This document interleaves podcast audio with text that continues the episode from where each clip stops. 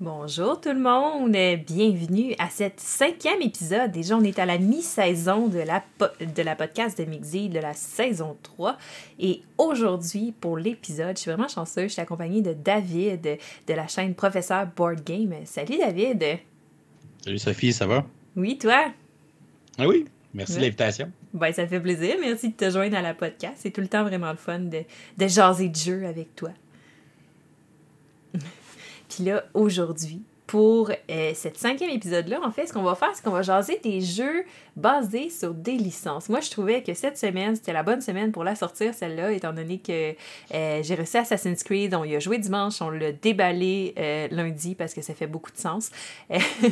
puis, euh, puis c'est ça, puis à part de ça, on a parlé de Stuff of Legends cette euh, semaine, qui est inspiré aussi euh, d'une licence. Fait que bref, euh, c'était la semaine pour ça, puis ben, c'est ça qu'on fait. Fait que, dans le fond, on va, on va parler de, d'un peu tout par rapport aux au jeux de licence, mais surtout, dans le fond, les hits puis les miss. Tu sais, parce que quand on pense aux jeux qui sont inspirés de licences, souvent, on a vraiment peur, surtout quand c'est une licence qu'on aime beaucoup, on a vraiment peur que le jeu, ça soit vraiment mauvais, tu sais. Parce qu'on a tout le temps vraiment beaucoup plus d'attentes, on dirait, pour ces jeux-là que pour les jeux normaux, parce que, surtout quand on aime la licence, tu sais, on, on voudrait que ça soit euh, les meilleurs jeux de l'univers entier. Oui, puis ça vient toucher les cordes, les cordes émotionnelles souvent parce que ça peut être une licence euh, d'un jeu vidéo qu'on adore, une licence d'un de nos films préférés, d'une de nos séries télé, d'un livre qu'on a lu quand on était jeune puis qu'on a un, un certain attachement. Fait que ça mm-hmm. crée beaucoup d'attentes de, d'avoir un jeu sur une licence. Il y a des compagnies qui sont peut-être meilleures que d'autres pour en adapter et souvent, il y a des compagnies qui euh, font leur premier pas en ayant cherché une licence pour justement essayer d'attirer euh, tous les fans de cette licence-là. Mais quand c'est pas des compagnies d'expérience, ça peut être dangereux parce que des fois, ben, ça peut faire des flops. Il ouais. euh, ben, y, y en a eu des moins bons que d'autres. Euh, c'est ça qu'on va pouvoir jaser aujourd'hui. Oui, c'est ça. Puis tu sais, c'est, c'est justement, c'est dangereux, tu sais, parce que si tu te lances avec une licence, il faut que tu sois sûr que ton jeu est bon parce que tu, la crowd que tu vas attirer, c'est des fans de cette licence-là, tu sais. En particulier, fait que si jamais euh, tu te trompes puis ça fait un gros flop, euh, les retombées vont être assez importantes sur ton jeu. Euh, puis c'est ça, pis c'est, ce qui est intéressant, c'est que dans les jeux à licence, on en retrouve de toutes sortes. T'sais, on retrouve les jeux euh, inspirés de films, inspirés de séries télé, euh, inspirés de jeux vidéo, mais aussi inspirés de livres. On en retrouve de plus en, de plus, en plus. Euh, Peut-être qu'on pourrait jaser... Là, je te prends de court parce que c'est pas ce qu'on avait préparé, là. Mais... Mais peut-être qu'on pourrait jaser en commençant, tu sais, de... Je sais pas, des, des jeux qui nous ont marqués dans chacune des catégories. Puis à la fin, ce qu'on vous a réservé, en fait, c'est un top trois de nos meilleurs jeux inspirés de licence, puis un de nos pires aussi. Mais... ouais, ça, c'est drôle. mm-hmm. Ouais, j'ai vraiment hâte, de, surtout à cette section-là particulièrement, là. Fait que ça, on commence par euh, le plus facile, tu sais, celui qui est inspiré des films, parce qu'il y en a tout plein. Toi, ouais. il y en, en a-tu un qui t'a marqué? Ben moi, c'est sûr que je, à la base, je suis un gros fan de, de Star Wars, donc le, tous les films, l'univers de Star Wars. On sait que c'est une grosse licence, qu'il y a des fans vraiment intenses. Ah oui. Donc, les compagnies qui se lancent dans un jeu de Star Wars, euh, ils savent que les fans...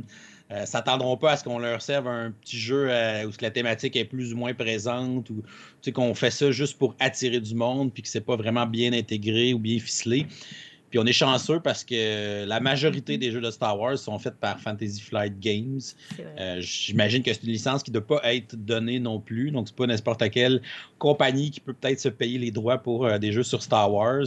Il, peut, il y a peut-être des fois même des restrictions, des trucs qu'on ne peut pas utiliser, des personnages qu'on ne peut pas mettre dans notre jeu. Donc, c'est, c'est le genre de licence assez bien protégée habituellement.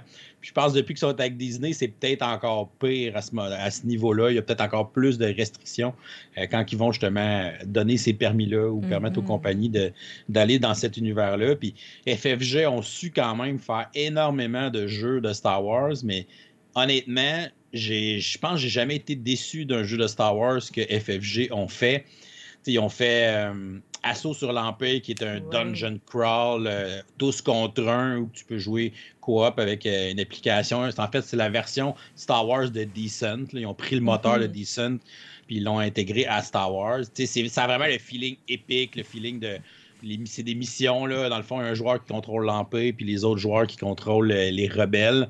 Donc, euh, on est dans, un peu dans l'époque des, des vieux films, là, la, la première trilogie là, de New Hope, euh, Empire Strikes Back, puis le Retour du Jedi. Donc, c'est vraiment... Euh, il y a ce côté-là aussi très nostalgique d'être dans cette époque-là. Mm-hmm. Et ça fonctionne vraiment bien. La seule affaire que j'aurais aimé dans ce jeu-là, c'est qu'on ne joue pas les héros des films. Là, on joue vraiment des, des persos un peu génériques là, qui ont été créés pour le jeu, mais c'est quand même très intéressant. Tes persos vont évoluer d'une partie à l'autre. Tu vas gagner de l'X P, en fait, en réussissant les missions ou pas. Et avec ton X P, tu vas t'acheter des nouvelles cartes de, euh, de, de skill là, pour ton personnage. Puis même le joueur qui joue les méchants, là, celui qui joue l'Empire, lui aussi gagne de l'X P.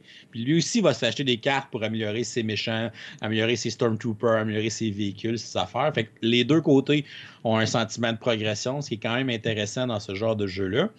Malheureusement, il est plus difficile à trouver présentement. C'est un jeu qui est sorti en deux mille quatorze. Et là, ça fait peut-être deux trois ans que c'est pas mal tout euh, backorder partout. Donc, je pense qu'il ne l'imprime plus. Puis d'après moi, il y a une deuxième édition qui se prépare. Là, si on n'en entend pas parler l'année prochaine, d'après moi, ça va être dans deux ans. Là, je ne serais pas surpris qu'ils fassent une deuxième édition de ce jeu-là pour le remettre un petit peu au goût du jour, mmh. puis euh, le, le refaire pour le rendre disponible. Un peu comme qu'ils ont fait avec Descent euh, quand ils ont sorti la deuxième édition il y a quelques années. Mmh. Euh, ben, c'est sûr qu'ils vont lui faire le même traitement. Là. D'après moi, ça, c'est un jeu qui, qui marche bien et qui va continuer de, de bien marcher. Ben oui. Ben oui, c'est sûr. Oui, mais c'est intéressant. Puis les jeux de Star Wars, euh, en tout cas, de ceux que j'ai essayés, euh, sont vraiment tous excellents. Puis là, je dis ceux que j'ai essayés, puis je réfléchis à ça. Puis en fait, j'ai juste joué à Rebellion. Fait que... ouais, c'est quand même un solide choix. Fait que oui, non, c'est vraiment très bon. Bon, ben j'irai pas avec Star Wars, comme tu as été, mais de toute façon, moi, il y a une licence, une autre licence qui fait battre mon cœur euh, euh, frénétiquement. Puis euh, c'est Harry Potter. Ouais, mm. moi, on dirait, tout ce qui se fait d'Harry Potter, j'ai le goût d'y jouer, j'ai vraiment le goût des aimer. Euh, c'est, pas, c'est pas tout fantastique, euh, mais mais mais il y en a des très très bons. Je pense que le plus gros hit en ce moment qui existe d'Harry Potter, le plus populaire, puis je pense le plus solide aussi, c'est euh, définitivement Harry Potter Hogwarts Battle, parce que, ben...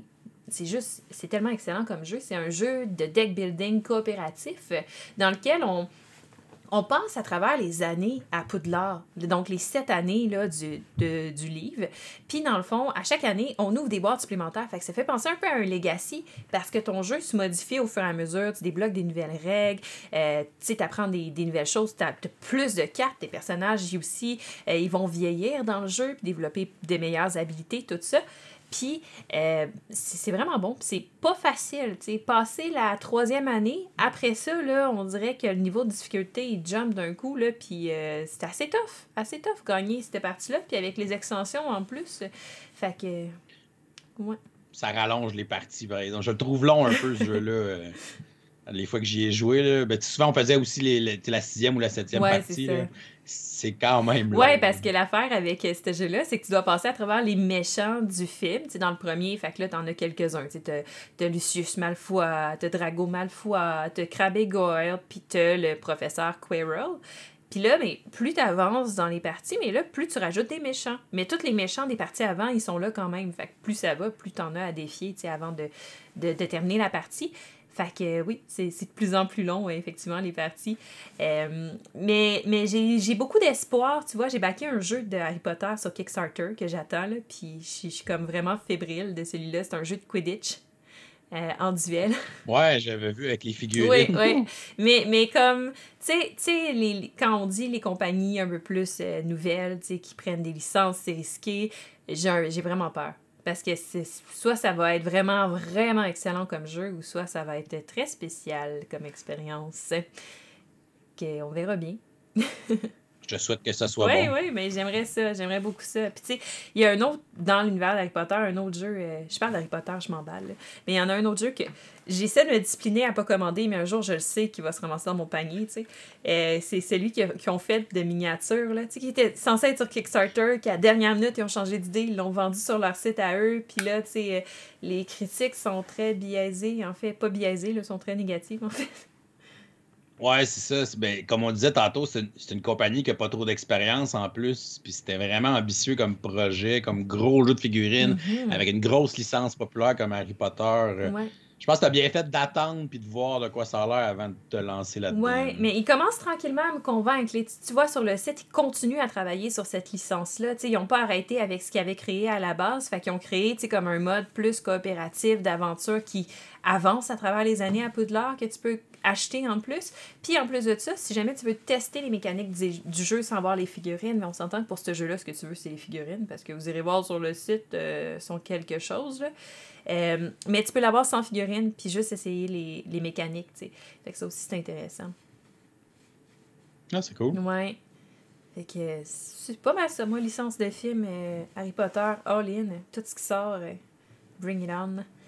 Puis euh, côté licence de... Ça, c'est plus c'est plus rare, mais il y en a quand même pas mal. Côté licence là, de, de, de série télé, toi, il y en a-tu une qui, qui ressort euh, du lot?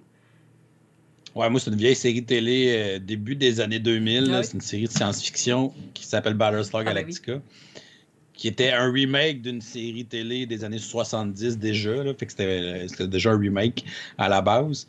Puis, euh, dans le fond, c'est, euh, c'est une série de science-fiction où on suit le, les derniers humains qui ont survécu à l'anéantissement de, de notre race. Parce que, évidemment, comme euh, un peu dans Terminator, les robots ont pris le contrôle euh, de la planète, puis ont euh, mis les humains en esclavage, on a anéanti les humains. Fait qu'on est vraiment la dernière flotte d'humains euh, qui, se, qui se promène dans l'espace et qui se sauvent de ces robots-là qui, qui s'appellent des Cylons, mmh. qui nous suivent dans l'espace pour essayer de nous éliminer. Donc, euh, on représente un vaisseau qui est le Battlestar, qui est le dernier vaisseau militaire. Puis avec lui, bien, il y a plein de petits vaisseaux civils qui sont accompagnés. Puis dans le fond, c'est un jeu... C'est un jeu en équipe slash semi-coopératif parce que, dans le fond, dans la série, il y a des personnages qui sont des robots, des Cylons, mais ils ne savent pas. Euh, parce que c'est comme des agents endormis dans leur programmation. Ils, ils sont programmés pour être comme des humains, fait qu'ils infiltrent les humains, puis à un moment donné, le programme s'active. Puis là, ben, ils vont comme faire des affaires pour trahir un peu les humains, puis des choses comme ça. Fait que le jeu essaie de refléter cet aspect-là. Fait que dans le fond, quand on commence la partie, on reçoit une carte de loyauté. On est soit un humain, soit un Cylon. Si t'es un Cylon, mais tu vas l'être pour toute la partie. Et si t'es un humain, ça se peut que tu sois un Cylon endormi, fait que tu t'es pas sûr d'être un humain toute la partie, fait que ça, c'est particulier. Puis c'est un jeu, dans le fond, où on va à chaque tour euh, piocher une carte de conflit, euh, de, de crise, en fait, puis on va devoir régler la crise en jouant des cartes de différentes couleurs pour pouvoir euh, avoir un certain seuil pour réussir. Puis de, selon la crise, il y a des couleurs qui sont positives, d'autres qui sont négatives, mais les cartes sont toujours jouées face cachée. Mm-hmm. Fait que si, exemple, la crise, il faut avoir huit de valeur pour la réussir, puis les cartes vertes puis jaunes sont positives, mais les cartes rouges sont négatives. Là, moi, je vais te dire, ah, ben moi, je vais jouer deux cartes sur la crise. Fait que je mets deux cartes face cachée, toi, tu dis, t'en mets une. L'autre joueur dit, moi, j'en mets pas, j'ai pas les bonnes couleurs, évidemment. Puis on met toujours aussi deux cartes au hasard. Fait que deux cartes d'un petit deck à part. Fait qu'il y a toujours un petit côté que... T'sais, c'est peut-être pas un joueur qui a mis la carte négative, c'est peut-être le hasard, fait qu'on peut un peu débattre de mm-hmm. ça. Puis après, on brasse toutes les cartes qui ont été jouées, puis on les révèle, on compte, pour voir si on a réussi la crise. Puis si on a réussi ou pas, bien, on va avoir une conséquence euh, positive ou négative par rapport à ça. Des fois, les crises, c'est aussi des choix. Il y a des joueurs qui doivent décider, soit le joueur actif, soit le joueur qui est l'amiral, le joueur qui est le président peut avoir une décision à prendre. Euh, fait que c'est ultra thématique, le jeu. Ça nous met aussi bien dans l'ambiance de la série. Puis ce qui est vraiment particulier, c'est qu'à moitié de la partie, tu vas recevoir une deuxième carte de loyauté. Donc, si tu étais un humain, tu peux recevoir une carte de Cylon à moitié de la partie. Fait que ça veut dire que tu étais un agent endormi. Puis là, tu dois gagner comme étant un Cylon. Fait que si tu as trop bien aidé les humains au début de la game, finalement, à la fin de la game, tu n'es plus un humain, mais là, ça va être difficile pour toi. Fait qu'il y a tout le temps une petite pensée dans le jeu-là de « je vais jouer, mais comme pas trop... » pas que ça aille trop bien, mm-hmm. parce que si je change de camp au milieu de partie, je veux pas nécessairement que ça soit impossible de gagner. Fait que cette philosophie-là, ça va installer l'espèce de sentiment de doute et de paranoïa que tu vas faire. Mais là, ce joueur-là, il, il met des cartes négatives, c'est un Cylon, on va l'envoyer en prison. Fait que là, on va perdre notre temps à essayer d'envoyer un joueur en prison, mais il n'est peut-être même pas un Cylon. Fait que, tu sais, toute cette ambiance-là est vraiment le fun, puis elle décrit vraiment l'ambiance de la série. Fait que c'était vraiment bien fait. Ouais. C'est un... C'est un jeu qui date quand même de plusieurs années, mais cette année, il y a une réédition qui sort. Ben ben. Malheure... Malheureusement, une deuxième édition en fait. Malheureusement, ils ont changé le thème. Oh. Donc, ça, ça ne sera plus le thème de Battlestar Galactica. Donc, ils ont pris toutes les mécaniques de jeu et ils ont mis un thème, évidemment, cthulhuesque. Yes. Ils ont mis un thème Love, Lovecraft. C'est un jeu qui vient d'arriver en magasin. Là, euh, en français, ça va s'appeler L'Insondable. Là. En anglais, c'est Unfathomable. Fait que ça vient de sortir. Fait que t'es sur un navire, euh, tu te promènes dans les contrées de l'horreur qu'un navire, genre... T'as des créatures euh, cthulhuesques qui sortent de l'eau et qui t'attaquent, qui remplacent les Cylons, là, dans le fond. Là. Mais, mais c'est le même jeu, c'est le même règle que Battlestar. C'est juste qu'il va être dans l'univers Lovecraft. Je trouve ça dommage parce que le jeu a été conçu avec l'univers et avec la thématique Battlestar. T'sais, les mécaniques de jeu fit avec l'univers de Battlestar. Mm-hmm. Je trouve que le fait de changer de thème, je trouve ça un peu plate. Je comprends que c'est une série qui date d'il y a quinze ans et que le, le monde ne connaisse pas nécessairement aujourd'hui, là, mais bon. Je trouve ça un peu dommage pour une réédition d'un, d'un jeu comme ça de changer son thème. Ouais, ben écoute, moi je suis comme biaisée là parce que l'univers de Cthulhu c'est mon univers préféré ever. Voilà. Tu vas aimer ça. Ouais, c'est sûr. Écoute, là, ça vient de sortir en magasin cette histoire-là. Là. Ah, il vient d'arriver, je l'ai reçu hier. Hmm. Je vais aller faire du magasinage. Ouais. Nice. Ben écoute, moi euh, côté série télé, j'hésite. Je, je suis comme biaisée parce que j'hésite entre la qualité du jeu puis, puis... ou la qualité oui. de la série. Parce que, parce que tu sais, si je vais avec mon cœur, j'irai avec les jeux qui sont dans la licence de euh, Buffy contre les vampires. Parce que ça a été ma série thématique oui. de ma jeunesse. Là. J'ai passé ma jeunesse à écouter Buffy. Si j'ai pas écouté les... chaque saison dix fois, je les ai pas écoutés du tout. T'sais. Fait que, euh...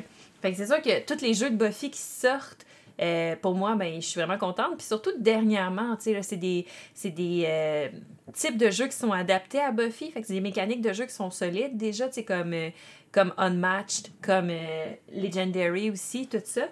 Fait que c'est ça, c'est tout le temps plaisant. Mais si je veux vraiment aller chercher un jeu qui va aller ressortir euh, vraiment le feeling de la série, puis tu vas avoir l'impression d'être immersé dans cette, dans cette série télé-là, c'est ça, j'ai pas le choix d'aller avec Game of Thrones, le jeu de plateau.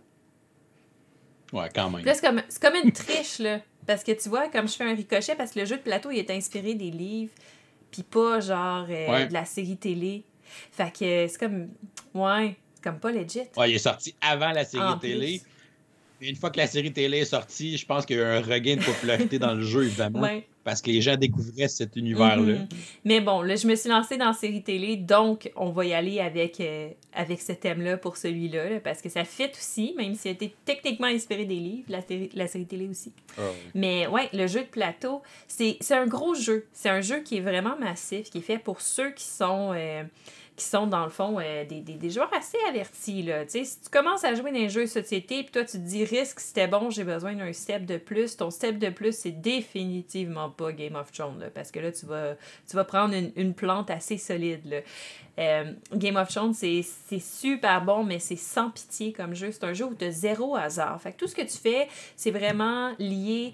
Euh, tu sais, tes résultats vont vraiment être liés à comment est-ce que t'es bon dans ce jeu-là. Fait que si t'as de la misère un peu, si les autres sont meilleurs que toi, s'ils ont plus d'expérience dans le jeu, les chansons que ta partie vont pas se passer, va pas se passer bien. Mais c'est tellement un bon jeu. Puis c'est un jeu, tu sais, euh, qui est vraiment basé sur... Euh, l'essence de Game of Thrones, où tu vas créer des alliances, tu vas te backstabber juste au bon moment, tu vas utiliser les gens pour avancer. Euh, c'est délicieux comme jeu, puis c'est tellement thématique, Game of Thrones. Euh, je veux dire, comme c'est, c'est Game of Thrones dans une boîte, là, c'est ça. Ouais, puis c'est un jeu de programmation où on va programmer les ordres mm-hmm. de nos unités comme face cachée. Mais tu sais, je peux avoir promis de t'envoyer en support mon unité qui est là pour te donner sa force, mais finalement, je l'envoie à, pour l'autre joueur. Fait que là, ça, quand on les révèle, c'est comme tu vois que je ne vais pas t'aider, finalement, je vais aider l'autre à côté. Là, tu perds ton combat. Fait que c'est un jeu qui a quand même beaucoup de négociations. Ouais. Mais euh, le côté politique aussi, là, tu sais, mm-hmm. à un moment donné, on peut devenir la main du roi. Là, tu sais, il y a des pouvoirs qu'on peut bider dessus là, qui sont intéressants aussi. Là. Donc, euh, c'est assez cool comme jeu, mais ouais, très, très, très, très gros jeu de guerre, très épique ouais. par contre. Je me souviens, dans... j'ai joué quand même plusieurs fois. Là. Je me souviens avoir gagné une partie à un moment donné. Euh, tu sais, faut que tu contrôles un certain nombre de châteaux là, pour pouvoir remporter. Puis là, t'es comme... OK, je vais me mettre là, puis là, OK, ils n'ont pas remarqué qu'il m'en manque juste un.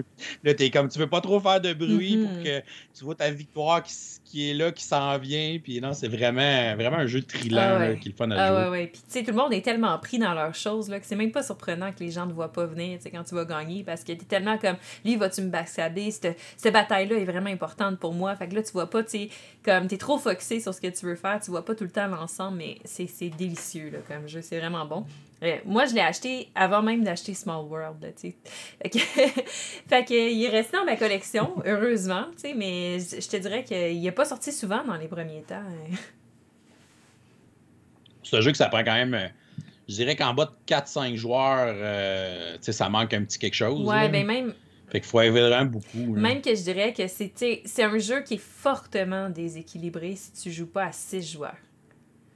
Ouais, il est fait pour jouer au maximum de ouais, joueurs. Si tu joues en bas de six joueurs, c'est que euh, il va y avoir des déséquilibres parce que sur la carte, ça ne sera pas égal. Il va vraiment avoir des maisons qui vont être avantagées versus d'autres parce que le, plan- le placement ne changera pas. Heureusement, euh, je pense qu'il y a un an ou deux, ils ont sorti une extension qui s'appelle « La mer des dragons ».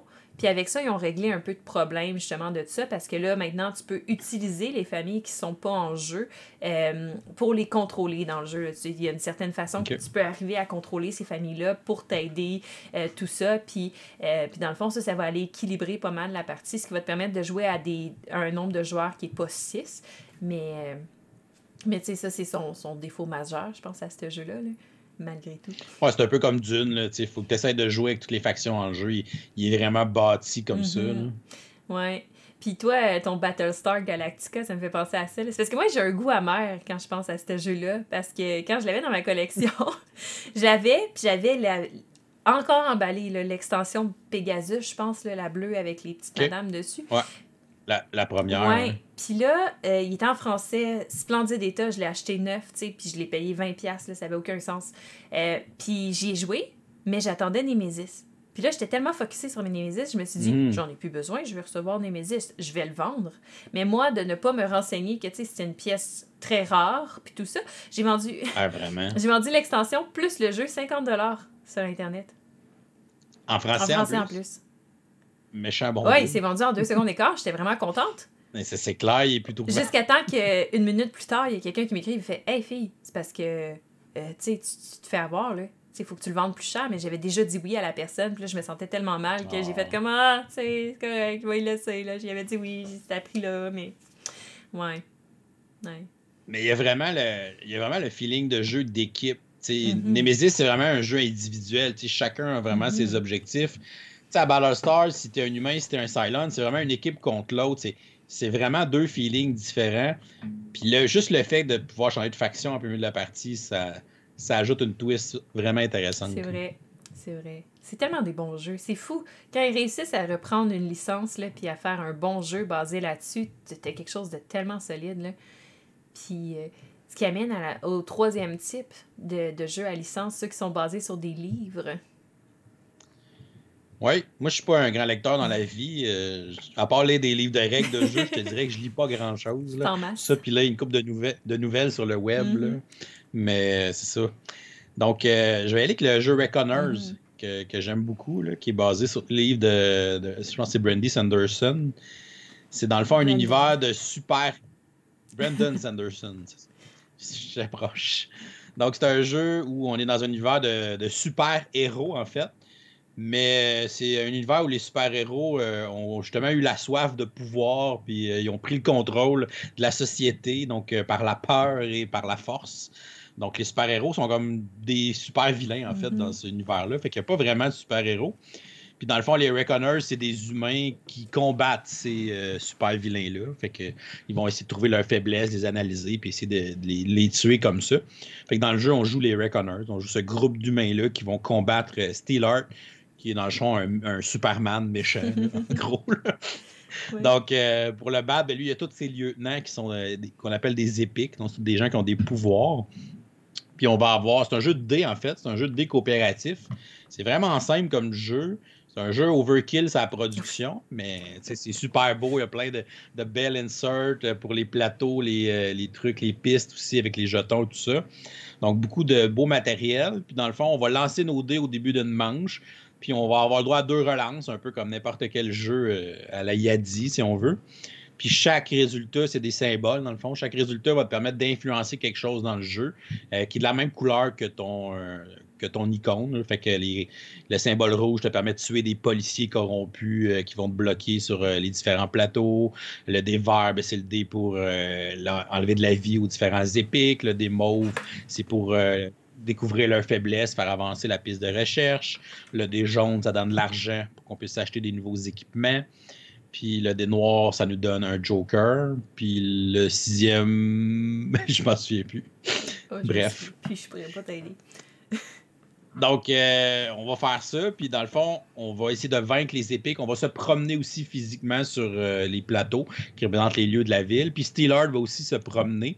Puis, dans le fond, il faut qu'on essaye de faire de la recherche sur Steelheart. Puis, après ça, de, de, de faire des points de dégâts pour le battre.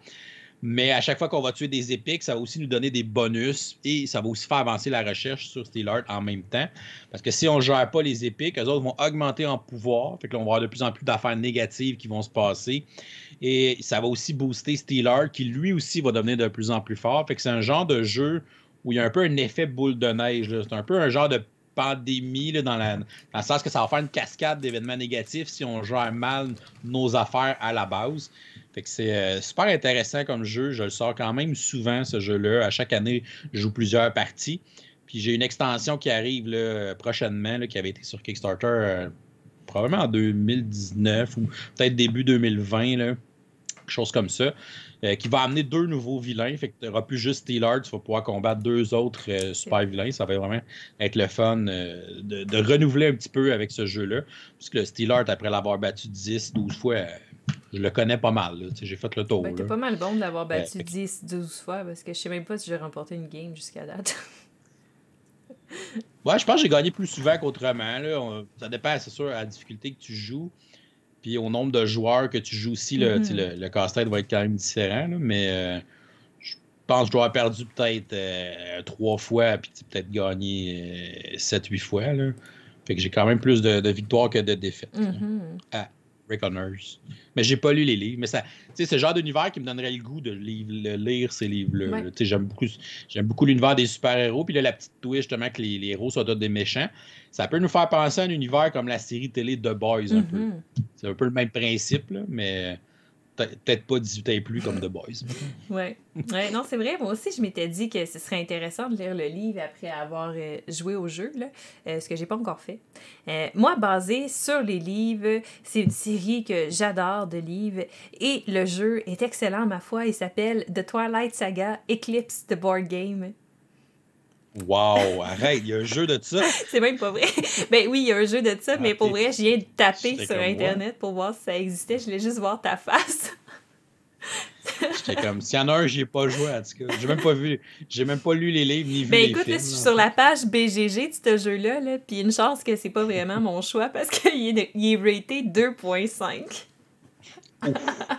Ça doit être mauvais. Ben écoute, ça, ça a l'air vraiment pas prometteur là, comme jeu. Là, je le conseillerais peut-être pas.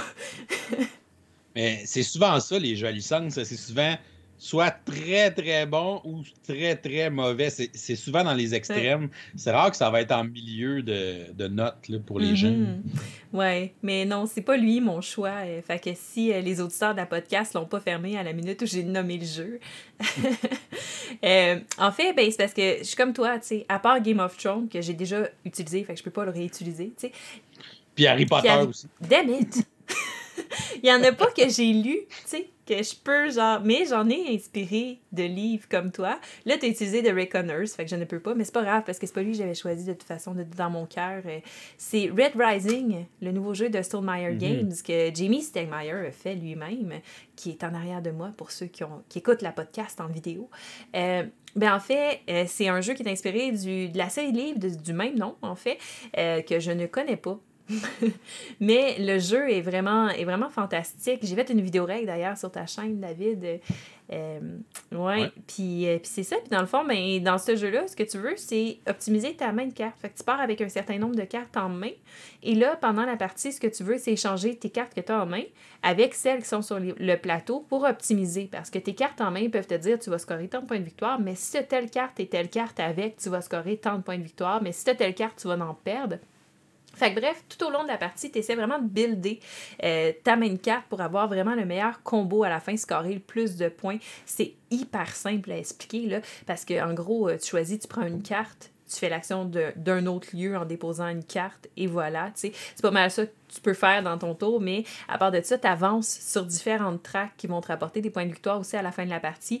Euh, tu mixes tout ça ensemble, c'est hyper simple, mais hyper complet. En même temps, le paquet de cartes est super épais, puis il n'y a pas de carte qui se répète.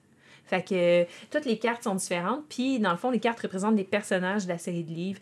Euh, Puis bon, c'est ça. Fait que j'imagine que si tu as lu les livres, c'est vraiment intéressant. Puis ça doit être aussi en contexte. T'sais, mettons, euh, tel personnage peut pas être avec tel autre puis tel autre personnage, mais il doit avoir un contexte si tu as lu la série de livres, c'est qu'il l'explique.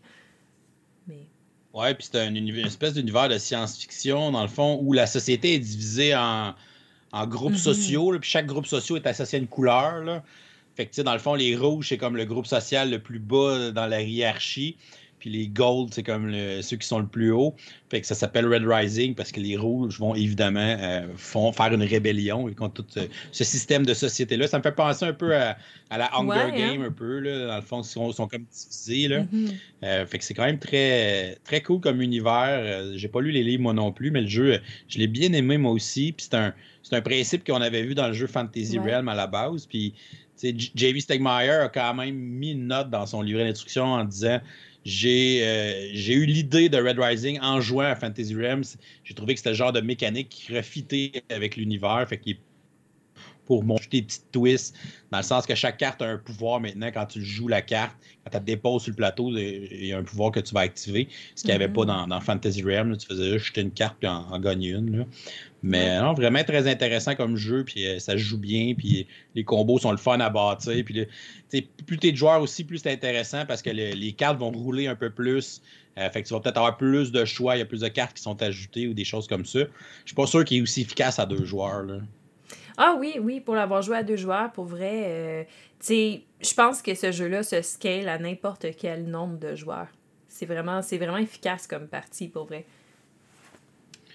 Ouais, c'est juste un peu plus long à, à cinq six, mettons, mais ouais. C'est correct. ouais, ouais, c'est ça, c'est un peu plus long, mais ton choix d'action est vraiment pas si compliqué que ça à faire, fait que, en somme, ça va quand même pas pire rapide. Puis là, ça nous amène à la dernière, qui est comme, je sais pas, moi, je trouve que c'est la plus excitante.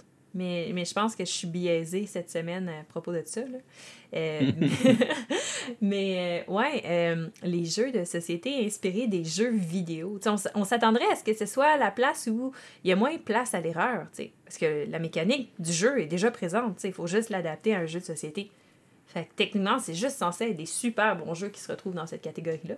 Toi, il y en a-tu un qui se démarque? Ouais, puis les, les jeux vidéo, tu sais, c'est fait. Tu sais que les gens qui jouent de vidéo, ils ont comme une ge- un, un gène de gamer un peu à mm-hmm. la base. Fait que, mais c'est pas nécessairement des joueurs de jeux de société. Fait que en sortant de jeux de société de leur jeu vidéo préféré, tu vas peut-être réussir à les amener à l'acheter pareil. Fait que, fait que souvent, mm-hmm. ça peut comme pousser des joueurs qui jouent juste à des jeux vidéo vers le jeu de société, d'acheter un jeu inspiré d'un jeu de société. Il y en a quand même plusieurs, d'autres ouais. qui ont été excellents et d'autres moins bons. On va peut-être parler tantôt, là, mais euh, je vais y aller avec X COM de Board Game, oh. qui est ouais. basé sur euh, le jeu vidéo X COM, qui est un, c'est un jeu de gestion euh, de base euh, où on développe des technologies pour étudier les extraterrestres. Puis après ça, on envoie des gens en mission. Puis là, la partie mission, c'est un peu un, un jeu tactique slash de tir. Là.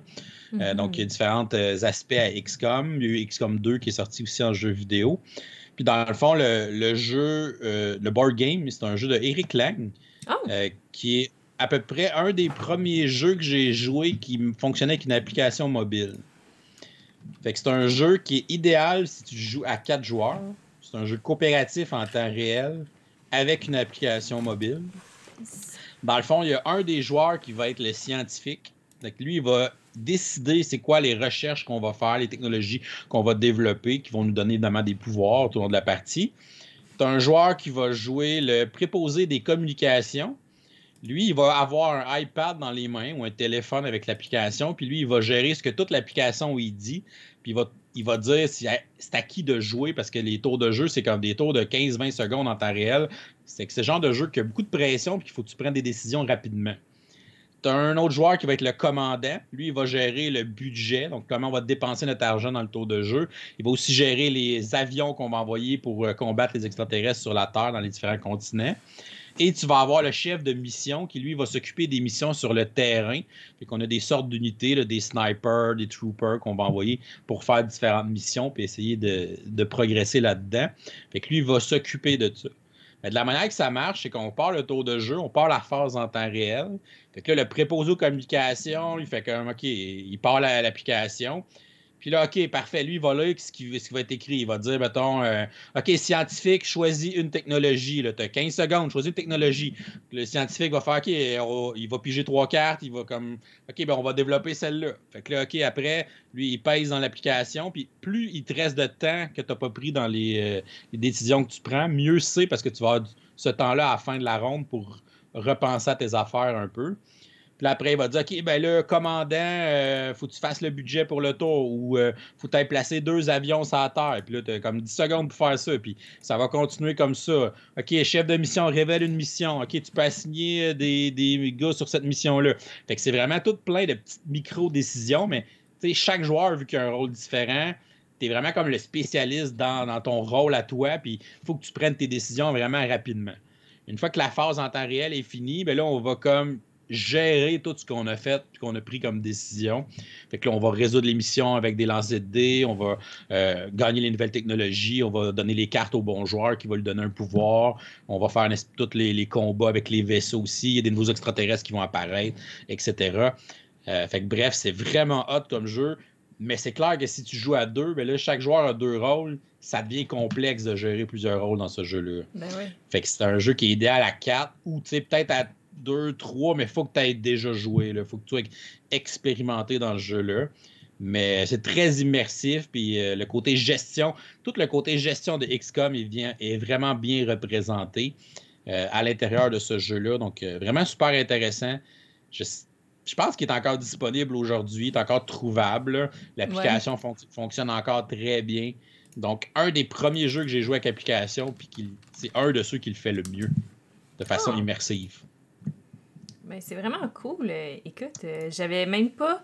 Euh, ben, je pense que je l'avais vu passer, mais comme euh, j'avais je connaissais pas trop la, la licence, tu sais, c'est pas quelque chose que, que j'ai regardé trop, trop. Puis Reclaim, pourtant, euh, je l'aime mmh. beaucoup.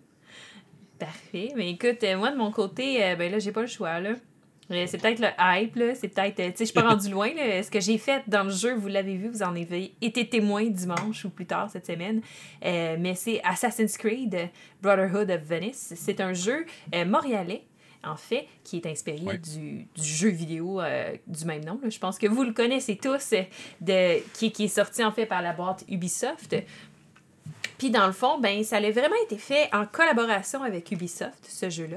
Donc, euh, c'est le fun quand euh, un jeu vidéo, justement, une licence, la donne pour euh, faire un jeu de société, mais euh, qui supervise un peu, tu sais, la création du jeu, parce que tu le sais, comme ça, il s'écarte pas trop de l'essence du jeu vidéo, puis t'arrives à retrouver euh, à peu près le même feeling. Là, on avait vu ça aussi avec Bloodborne, là, que PlayStation s'était beaucoup impliqué dans euh, la création du jeu. Fait que bref... Euh, Puis c'est Triton Noir qui l'a créé, Triton Noir qui est connu pour V-Commando aussi.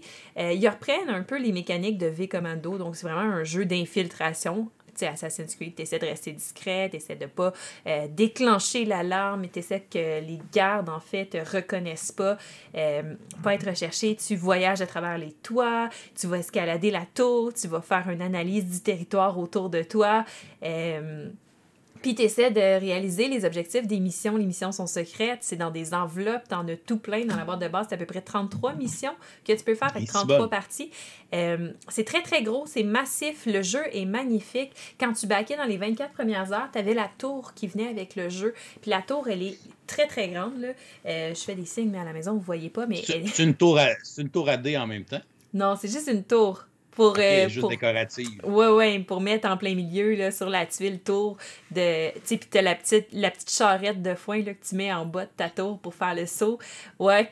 Fait que euh, non, écoute, puis là, pour les deux parties que j'ai jouées, c'est extrêmement thématique. Je me pensais dans Assassin's Creed. J'étais excitée de... Ben, c'est sûr que c'est, c'est aussi l'excitation de la nouveauté. Fait que reste à voir si l'excitation reste de partie en partie, puis la progression est intéressante dans le jeu. Mais pour l'instant, euh, j'ai juste du bon à dire de mon expérience. Là. Mais je pense que tu sais, tout le monde l'a vu un peu dimanche quand j'ai essayé le jeu. J'étais vraiment contente. Puis euh, j'ai... mon chum aussi, là, il a vraiment, vraiment beaucoup aimé son expérience. Fait que là, on a juste hâte. Je pense que ce soir, on va faire le scénario trois. Euh, Puis, euh, mais oui, pour l'instant, on, on sent vraiment l'immersion, puis le, on se sent dans Assassin's Creed, là, fois mille. Okay. Ah, c'est cool. Puis, c'est un peu comme V-Commando. Et les règles sont-tu dures à prendre en main? Tu plein de petits détails, pas. Encore une fois. Absolument. Ils ont, ils ont pas. peut-être euh, mainstream ça, un peu. Là. Mais ça aussi, c'est intéressant comme principe parce qu'ils n'ont pas fait de pages de règles en tant que telles. Ils ont fait des points de règles. Et là, ils ont fait trois scénarios qui te permettent de maîtriser à peu près quatre-vingt-dix pour cent du livre de règles. Fait que là, ils disent « OK, lis cette page-là. » Fait que là, t'as comme quatre paragraphes à lire. Ils sont comme parfaits et prêts à partir pour ta première partie. Puis là, quand t'arrives à certains points... Ouais. Puis là, quand t'arrives à certains points, ils sont comme parfaits. Tu peux lire tel point de règle. Fait que là, tu t'en vas lire le petit point. Ça t'explique la mécanique. Tu continues à jouer. Fait que... hyper, hyper fluide comme, euh, comme façon d'apprendre le jeu. Euh, il te donne le choix. Il dit soit tu lis le livre de règles en entier ou soit tu y vas comme ça. T'sais, c'est ad lib, mais les trois premiers scénarios, c'est vraiment c'est ton tutoriel. Puis tu te croirais vraiment dans un jeu vidéo où tu mets sur pause, puis OK, tu peux faire telle affaire, telle affaire. C'est hyper fluide, tu apprends à jouer. Puis après ça, t'es prêt à te lancer. Moi, j'ai lu le livre de règles en entier, tu sais, avant de me lancer. Euh, puis ça se lisait super bien, là. Je pense que comme, tu sais, une dix à quinze pages, là. C'est vraiment pas quelque chose d'hyper impressionnant. Il n'y a pas trop d'ambiguïté dans le livre de règles. On se pose pas trop de questions après l'avoir lu. Euh, pour vrai, ils ont fait un bon travail là-dessus aussi. Fait qu'ils ont quand même bien appris de leur expérience. C'est, c'est le fun à voir. Ouais, ouais. Je pense qu'ils ont mis énormément d'amour dans le projet Assassin's Creed, puis ça paraît, là. Fait que j'ai hâte de continuer, tu sais, puis quand je vais être rendu un peu plus loin, je vais pouvoir faire un review, là, pour l'instant, tu sais, je, je laisse la nouveauté passer, parce que c'est sûr que pour l'instant, j'ai juste des fleurs à y lancer, là, fait qu'on va, on va continuer la partie, puis on va voir qu'est-ce que ça donne. Puis c'est-tu des scénarios qui se suivent, ou c'est vraiment individuel? Euh, ça se suit. Pour l'instant, c'est, ah, c'est peut-être mon, mon petit point. Là, pour, c'est, c'est, pas, euh, c'est pas le jeu le plus narratif. Mais tu sais, je suis en train de jouer à Middara. Fait que c'est sûr que, tu sais, après ça, tu me dis un jeu narratif. Mm. Tu sais, euh, j'ai fait une campagne de Tainted Grill, de Middara. Tu sais, fait que là, tu arrives avec Assassin's Creed. Euh, c'est, pas la, c'est pas le même degré de narrativité, là, dans le sens que, tu sais, t'as un petit texte au début, t'as un petit texte à la fin, puis c'est ça, tu sais. Fait que c'est vraiment, c'est vraiment pas dans... C'est pas l'histoire qui va être le plus important, même s'il y a de l'air intéressante. Là, au début, euh, les assassins étaient comme... Euh, coincés, ils ont été pris prisonniers, là. Euh, puis là, tu jouais des assassins débutants pour aller les libérer. Puis après ça, t'essaies de faire un gros coup dans un château pour... Euh, pour euh, c'est ça, là, pour euh, contrer quelqu'un. Fait que... Bref, c'est vraiment intéressant, mais c'est vraiment pas... Le, le côté narratif, c'est pas la partie la plus importante du jeu, mais l'immersion se fait vraiment, tu sais, dans le gameplay, là, comment que tu te sens vraiment une infiltration, tu sais, faut que tu fasses des tests pour voir si t'as été détecté ou pas, puis là, tu sais, tu peux modifier ça, tu trouves des objets, tu fouilles les corps, tu caches les corps pour pas que, quand les, les, les ennemis se déplacent, tu sais, ils trouvent les corps, puis là, que justement, ils sonnent l'alerte, parce que là, si l'alarme est lancée, ben là, tu sais, ta partie vient plus difficile, parce que là, t'es plus inc- Cognito. Euh, fait que non, il y a vraiment... Euh, ils ont vraiment plein de choses qui ont repris du jeu. Euh, tu sais, puis là, c'est ça, comme je disais tantôt, tu vas monter au-dessus de la tour, puis là, après ça, tu vas faire, justement, l'analyse de la zone au complet, puis là, ça va révéler des choses sur la carte qui n'étaient pas là avant. Il euh, y a des cachettes dans le jeu. Fait qu'il n'y a pas juste la tour puis la charrette en plastique, là, qui sont là comme... comme matériel un peu de terrain, là, pour faire euh, de l'ambiance. C'était vraiment, tu sais, comme les cachettes sur les toits. Ils sont en trois D, ils sont là, en, euh, ils sont super bien faits. T'as aussi les points de voyage rapide qui sont présents sur la carte. Fait que c'est vraiment beau à voir comme jeu. C'est, c'est magnifique comme production. Cool. Je l'avais testé euh, aux douze heures ludiques en deux mille dix-neuf, là, la dernière fois que ça avait eu lieu... Euh... On avait, fait un, un, on avait testé un scénario, justement, l'auteur nous l'avait expliqué, tout ça. Là, c'était vraiment cool. Oui. Non, je j'ai, j'ai, suis vraiment contente.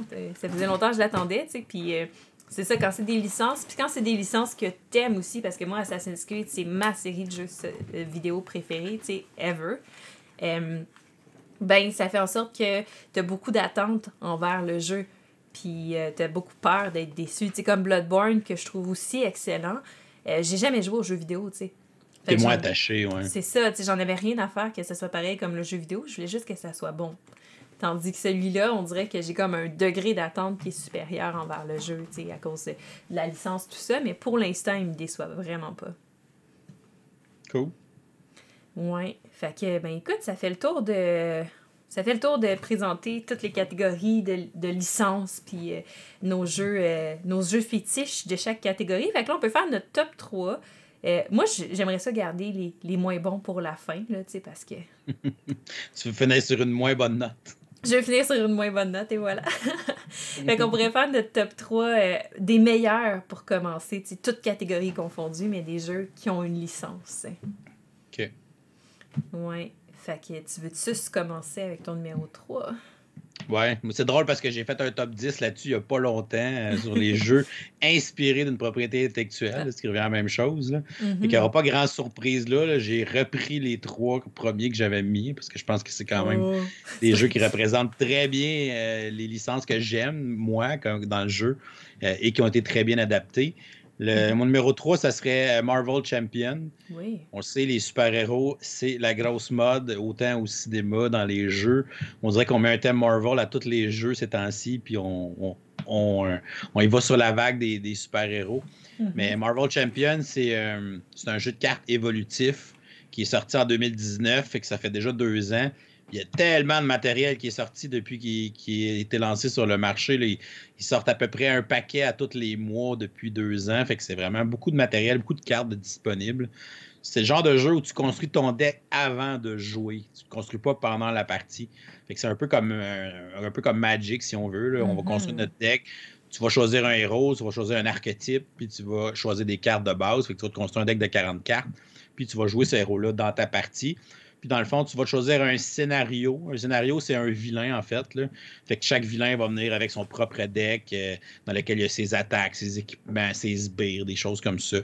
Euh, fait que tu vas choisir ton scénario, tu vas faire ton deck de, de héros, puis tu vas l'affronter.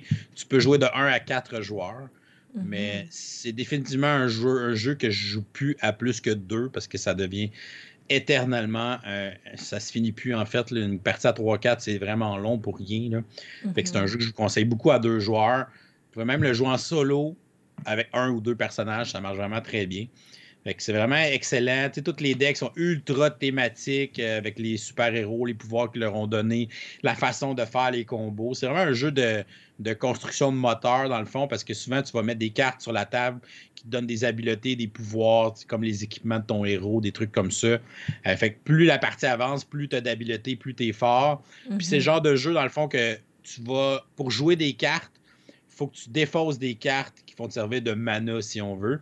Euh, fait que c'est un peu un principe qui est facile à comprendre et à assimiler.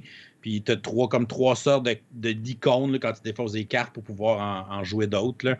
Fait que des fois, si tu as les bons icônes, ça peut te donner des bonus. Tu peux te mettre des cartes d'alliés qui vont t'aider aussi. Euh, il faut que tu attaques le méchant, mais il faut aussi que tu gères un peu son plan machiavélique pour pas qu'il l'accomplisse. Fait que tu peux attaquer, mais tu peux aussi gérer sa, sa manigance sur son plan. Parce que s'il réussit, tu perds. Donc, euh, vraiment très le fun. Ils ont sorti des tonnes de, d'extensions de héros. Ils, on doit, honnêtement, ils doivent vingt à vingt-cinq héros de sortie en deux ans. Là. Il y en a des tonnes. Puis des vilains, il y en a quand même aussi probablement une vingtaine, ben, peut-être une quinzaine, il y en a peut-être moins. Là. Puis il y en a euh, qui ont sorti, dans le fond, des boîtes de campagne. Qui est de faire une petite campagne de cinq scénarios qui suivent, dans lesquels tu vas gagner des cartes spéciales aussi, d'un scénario à l'autre, des petits trucs. Selon le, l'issue du scénario, ça va donner un bonus ou un malus au prochain. Euh, fait qu'ils en ont sorti deux jusqu'à maintenant. La troisième s'en vient. Ils ont annoncé la quatrième, déjà grosse boîte. Euh, en plus de tous les paquets individuels, il y a du stock. Si t'es un amateur des héros de Marvel, je pense que c'est rendu la référence. Donc, mm-hmm. Marvel Champion. C'est-tu, euh, c'est-tu Fantasy Flight qui s'occupe de celui-là aussi? Oui. Ouais, ils, l'ont, ça, hein? ils l'ont basé... Euh, ils sont partis un peu de celui de Lord of the Ring, là, puis on, ouais. puis celui d'Arkham Horror. Ouais, ils, ont, ça. ils ont fait Marvel Champion. C'est le dernier qu'ils ont sorti, en fait, Marvel Champion. Mm-hmm. Fait que c'est un peu l'évolution de ces systèmes de, de jeux évolutifs-là. Mm-hmm. Ah, mais c'est, c'est, un, c'est un bon choix. C'est un jeu que j'ai pas encore joué. Puis, euh, tu vois, tu sais, moi, je trippe sur euh, la mécanique, justement, d'Arkham Horror, le jeu de cartes. Fait que euh, je me dis que ça doit être... Euh, ça doit être pas pire bon comme... Euh, comme jeu, là. Surtout que là, moi, je suis en plein, euh, en plein binge-watchage de... C'est, c'est, c'est laid de dire ça en, anglais, en français. Hein. C'est un marathon d'écoute. Je, je suis en marathon de, de, des films de Marvel. Fait que, tu sais, je suis en plein dedans, là. Fait que, ouais, non, c'est peut-être un jeu que je vais explorer bientôt. Euh, Puis sinon, euh, moi, côté licence... C'est difficile parce que j'ai pas fait de top dix. Fait que là, il y en a plein, plein de jeux de licence que je veux parler. Euh, mais je pense qu'en troisième position, puis j'y vais vraiment, tu sais, par... là, c'est vraiment euh, pour le jeu. T'sais, le jeu est solide, le jeu est bon, puis c'est pour ça que, que je le mets dans ce top-là. Euh, c'est Star Wars Rebellion. Ça va être lui qui va être en troisième ouais. position, ça n'a comme pas le choix euh, qu'il soit dans, dans mon top trois parce que c'est tellement bon. Puis je suis pas une... Euh, puis là, lancez-moi pas de, fi- de pierre, là, mais tu sais, je suis pas une énorme fan de Star Wars. Je les ai écoutés, euh, mais comme j'ai une mémoire de caca, tu sais, euh, je suis pas, j'suis pas celle qui, qui joue à Star Wars et Rébellion et est comme « Oh mon Dieu! » Fait que là, il se passe ça, puis il se passe ça. C'est comme dans le film, et là, je vais faire telle affaire, puis là... Euh, je fais pas ça, mais j'ai énormément de plaisir quand même à jouer à ce jeu-là. Euh, puis puis euh, c'est ça, c'est, c'est tellement bon comme jeu, c'est tellement le fun, ça joue à deux, c'est hyper fluide, ça joue jusqu'à quatre, mais tu sais, tu le joues en équipe, je suis pas certaine, tu sais. Ouais, j'ai déjà essayé, mais c'est clairement plus efficace à deux. Là. Ouais, c'est ça. Puis, euh, puis c'est ça, dans, dans, dans Star Wars Rebellion, tu sais, en gros, c'est un, un jeu de, de bataille, tu sais, de skirmish, euh, Qui, qui, qui, dans le fond, contre l'Empire, puis euh, ceux qui jouent les rebelles. Et là, les rebelles, ben on va cacher notre base rebelle à quelque part dans l'univers, tu sais, parce que la carte, c'est, c'est, c'est ça, c'est l'univers de Star Wars avec plein de planètes. Puis là, on va choisir une planète qui va être notre base. Et là, notre but, c'est que l'Empire trouve pas notre base. Et là, pendant ce temps-là, euh, ben dans le fond, il y a comme une échelle. Et là, l'Empire, faut qu'il réalise, euh, faut qu'il trouve notre base, puis qu'il réalise certaines missions. Nous autres, on a des missions qui nous font avancer aussi dans le temps. Fait que... Euh, Fait que les deux, on essaie, tu sais, de, de, de... Ben, l'Empire essaie de trouver notre base. Nous, on essaie de la protéger. On essaie de réaliser le plus de missions possible. Euh, c'est très, très, très thématique. C'est super bon. Puis, euh, ben, c'est très stressant quand tu joues... Euh... Ouais. Oh, il passe à côté de ma base, là. Oh non, il va t'en trouver. Ah non, il est allé à, il est allé à l'autre planète. Ah ouais, ah ouais, non, c'est très, très stressant comme jeu, mais c'est super bon. C'est tellement le fun. Euh, puis, euh, ouais, non, ça n'a pas le choix d'être euh, dans mon numéro trois. Fait que Star Wars Rebellion. Ben, moi, c'est mon numéro deux, Star Wars Rebellion. C'est ça. Ah, voilà. Pour toutes ces raisons, je pense que c'est le meilleur jeu de Star Wars qui a été fait. Là. Mm-hmm. Si vous êtes un fan de Star Wars, vous voulez un gros jeu de société épique, allez avec Star Wars Rebellion. Vous ne pouvez pas vous tromper. Il y a même une extension qui a été sortie qui améliore un petit peu le système de combat qui était vraiment... Un, son petit point faible, si on veut, là, qui était peut-être moins intéressant. Ils ont donné de belles twists pour le rendre plus efficace, plus le fun. Donc, euh, excellent choix. Moi, je le mets numéro deux comme meilleur jeu de licence. Ah, moi, j'avais pensé qu'il serait ton numéro un. Fait que là, j'ai comme... Euh... Ah! Ouais! J'ai hâte de voir. Fait que, mais moi, en numéro deux, euh, encore une fois, c'est pour la qualité du jeu. Euh, parce que celui-là, je, je connais pas la, je connais pas tant la licence. Je veux dire, j'en ai entendu parler comme tout le monde. Tu sais, tout le monde qui s'intéresse un peu aux jeux vidéo connaît cette licence-là. Euh, mais c'est Bloodborne, The Board Game, mm-hmm. de Cool Mini or Not, que, que j'ai acheté. Puis je l'ai acheté de façon très irresponsable sur un gros coup de tête que j'ai fait. J'ai une possibilité d'avoir un all-in. Pourquoi pas brûler une grosse somme d'argent Euh, sur euh, quelque chose que je sais pas à quel point c'est bon, mais on dirait que là, j'en ai besoin, fait que je le veux. C'était très irresponsable de ma part, mais finalement, heureusement, on touche du bois, j'ai été, euh, j'ai été correcte, parce que le jeu est vraiment, vraiment bon. Euh, c'est basé sur l'univers de Bloodborne, ça a été fait, comme je disais tantôt, en collaboration avec P S quatre, euh, PlayStation, en fait. Fait que C'est, c'est très, très, euh, j'imagine, là, très bien basé, ça reflète bien le jeu. Pour connaître ce type de jeu-là, qui n'est pas mon style de jeu vidéo parce que je suis très mauvaise puis je passe pas le tutoriel, là, euh, c'est un jeu qui pardonne pas, qui est très difficile, où euh, le but, c'est vraiment de combattre euh, des ennemis, tout ça. Pis c'est, ouais, euh, c'est, des, c'est des jeux un peu à la Dark Souls, là, que t'es fait rapprendre, puis mourir, puis revenir, puis euh, ouais. et cetera. Ouais, c'est ça. Je suis extrêmement mauvaise pour jouer à ce genre de jeu-là en version jeu vidéo. Mais le jeu de société est super intéressant. Il se passe en mini-campagne, puis je pense que ça, c'est tout à son honneur, pour vrai. Euh, moi qui est une grande fan de jeux avec des grosses campagnes interminables, euh, on dirait que c'est rafraîchissant d'avoir celui-là, parce que les campagnes, c'est vraiment limité à trois parties. Donc, euh, tu le fais... Euh, tu progresses dans ta campagne, puis après les trois parties, ben c'est fini. T'en commences un autre. Puis c'est pas rapport, fait que tu traînes pas tes choses d'une campagne à l'autre, euh, tu recommences. Tu peux essayer un nouveau personnage, tout ça. Et dans la boîte de base, il y en a quatre comme ça. Puis les campagnes fonctionnent de façon vraiment intéressante parce que c'est un deck de cartes. Et là... Euh, Ben, il va arriver plein de choses dans ta partie. Tu vas piocher une carte au début de la partie, au début du scénario. Souvent, c'est ah, ok, ben, ça dé... quand tu vas sur telle case, euh, telle tuile est révélée, ben, ça va déclencher telle carte. Fait que là, tu trouves ta carte dans ton paquet, tu lis le texte, puis là, ça te donne souvent des missions que tu dois accomplir. L'affaire, c'est que t'as, t'as un, comme un, une ligne de temps, puis ça te limite un peu dans ce que tu peux faire. Fait que tu peux pas faire toutes les missions. Fait que faut t'essayer d'être le plus efficace possible. Pour, euh, dans le fond, réaliser assez de missions qui va te débloquer le boss final que tu vas combattre. Tout ça en mourant pas souvent, parce que quand tu meurs, ben tu fais avancer le temps, fait que là, tu as moins de temps pour pouvoir faire les missions. Puis l'autre principe qui est vraiment intéressant, qui est un peu coupe-gorge, fonctionne aussi avec ce chronomètre-là un peu, c'est que quand tu tues des monstres, tu ramasses... Euh, Tu ramasses comme des genres de X P, euh, qui n'appellent pas des X P là-dedans, là, c'est des... Je me des, des esprits, des souls. Ouais, quelque chose comme ça. Puis, euh, puis dans le fond, quand, pour, pour, pour pouvoir les utiliser, les dépenser, il faut que tu ailles dans le Hunter's Dream, qu'ils appellent. Et là, ben, quand tu vas dans le Hunter's Dream, tu disparais de la carte. Et euh, ben, tu rentres dans ce rêve-là et tu peux dépenser euh, ces, ces X P-là pour acheter des cartes meilleures, que tu vas remplacer les cartes que tu as dans tes mains. Parce que c'est un jeu qui joue entièrement avec des cartes, tu n'as pas de dés. Euh, ça aussi, c'est super intéressant.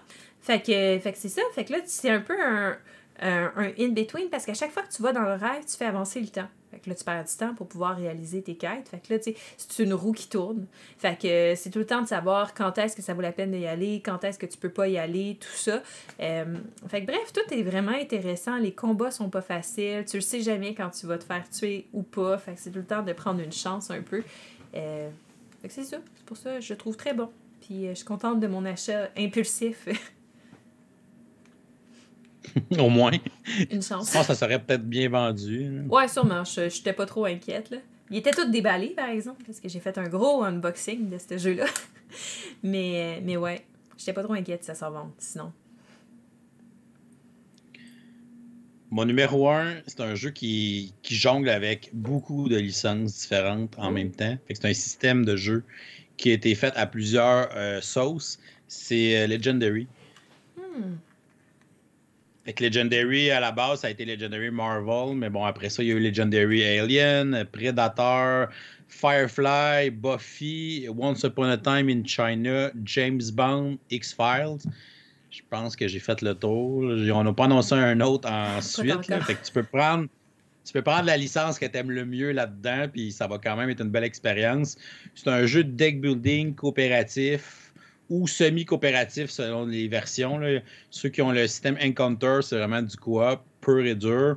Ceux qui ont le système juste Legendary tout court, c'est censé être semi-coop. Mais moi, j'ai toujours joué coop de toute façon. Ouais. Là, je trouvais que le, le côté semi était un peu niaiseux et stupide, là, ouais. que je ne l'ai jamais appliqué. Et euh, dans le fond, euh, on va choisir un, un vilain ou un scénario selon euh, ce qu'on joue. Euh, par exemple, à Alien, les scénarios, ben, c'est les différents films d'Alien.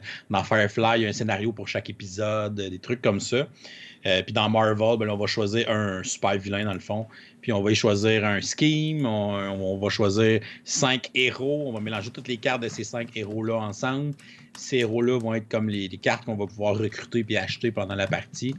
Puis dans le fond, on va former un deck de vilains. À chaque tour, on va retourner une carte du deck de vilains.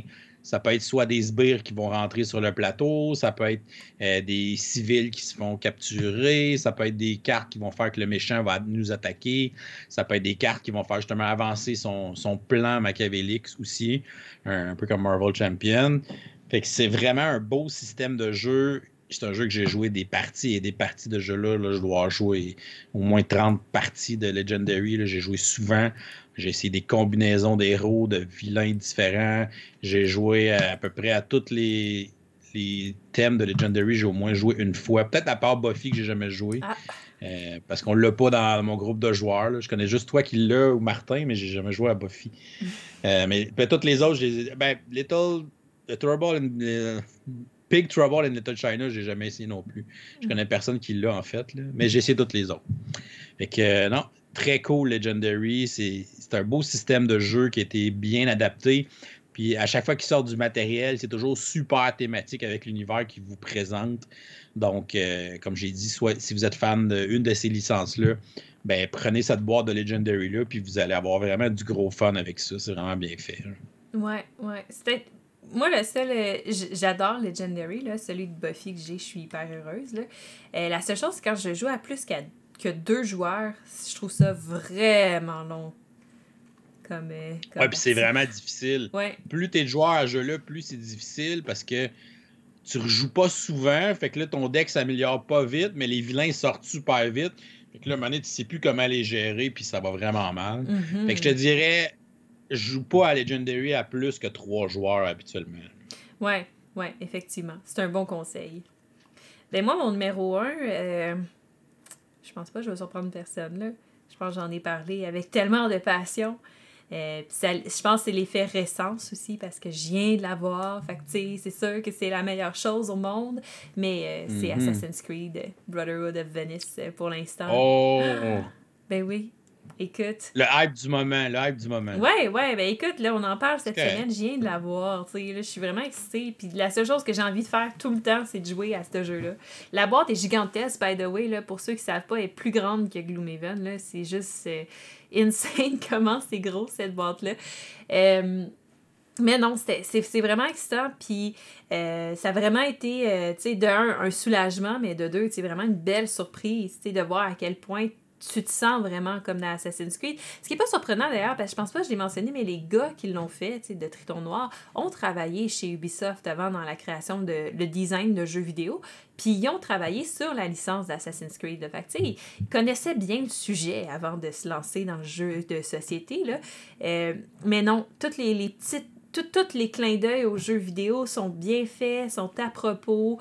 Euh, tout ce qui était important pour l'instant, là, tu sais, que je vois, puis que j'ai lu dans les deux règles, que je sais qu'il s'en vient plus tard dans la campagne. Euh, c'est intéressant. La campagne euh, de l'air super le fun, les mémoires, parce que là, t'as vraiment le principe jeu vidéo. C'est la première fois que je vois ça dans un jeu de société. Euh, mais dans le fond, t'as une façon de réussir ton scénario. Puis t'as une façon de réussir ton scénario à cent pour cent. Si tu décides de faire certains achievements, tu sais. Fait que là, tu, tu, dans le fond, quand tu réussis ton scénario, puis tu as réussi les achievements pour le réussir à cent pour cent, tu colles des collants, tu sais. Puis là, tu peux regarder à la fin de ta campagne comment tu l'as fait, puis si tu as réussi, tu sais, à tout réussir à cent pour cent, ou s'il y a des choses que tu veux refaire. Ça, je trouve ça vraiment intéressant. T'as un, tu peux moduler aussi la difficulté du jeu. Euh, fait que ça, c'est... Tout ça est vraiment cool. Puis là, ben, ce qui est le fun, c'est qu'à partir du scénario comme quatre, je pense, euh, on va avoir une base. T'sais, on va vraiment avoir notre base d'assassins où on va aller entre les missions pour déposer notre stock, construire des, nouveaux, des nouvelles armes, des nouveaux équipements, nous guérir, ce genre de choses-là. Fait que ça, c'est vraiment cool parce que, ben, c'est justement, ça, ça nous donne un, une petite pause entre les scénarios pour upgrader nos personnages, tout ça. Fait que je trouve ça vraiment bien. T'sais, là, dans... pas mal tous les jeux de campagne, tu sais, Gloomhaven, tu retournes à Gloomhaven, dans Middara, tu vas dans différentes villes. Fait que ça, je trouve ça super intéressant, puis bref, euh, puis juste la qualité du matériel, je veux dire, c'est insane, là. Les, les figurines, c'est, c'est ces niveaux à Awaken Realms même dépassés, là. Ils sont vraiment magnifiques. Le matériel de terrain aussi, le fait que tu ouvres des petites enveloppes tout le temps, puis là, tu débloques des boîtes avec du nouveau matériel, c'est excitant. Fait que non, euh, très satisfaite. Super. Yep. Fait que, ouais, là, on va aller euh, de l'autre côté de la médaille quand euh, ça va pas si bien que ça, des fois, pour transcrire une licence en jeu de société. Euh, fait que notre top trois des pires, fait qu'on va commencer avec comme la moins pire, un peu plus pire, puis la vraiment plus pire qu'on a connue. La pire des pires. La pire des pires. Ouais. Je vais te laisser commencer, je suis curieuse. J'ai hâte. OK. Mon numéro trois, c'est un jeu que j'étais vraiment hypé là, quand j'ai vu l'annonce de ce jeu-là.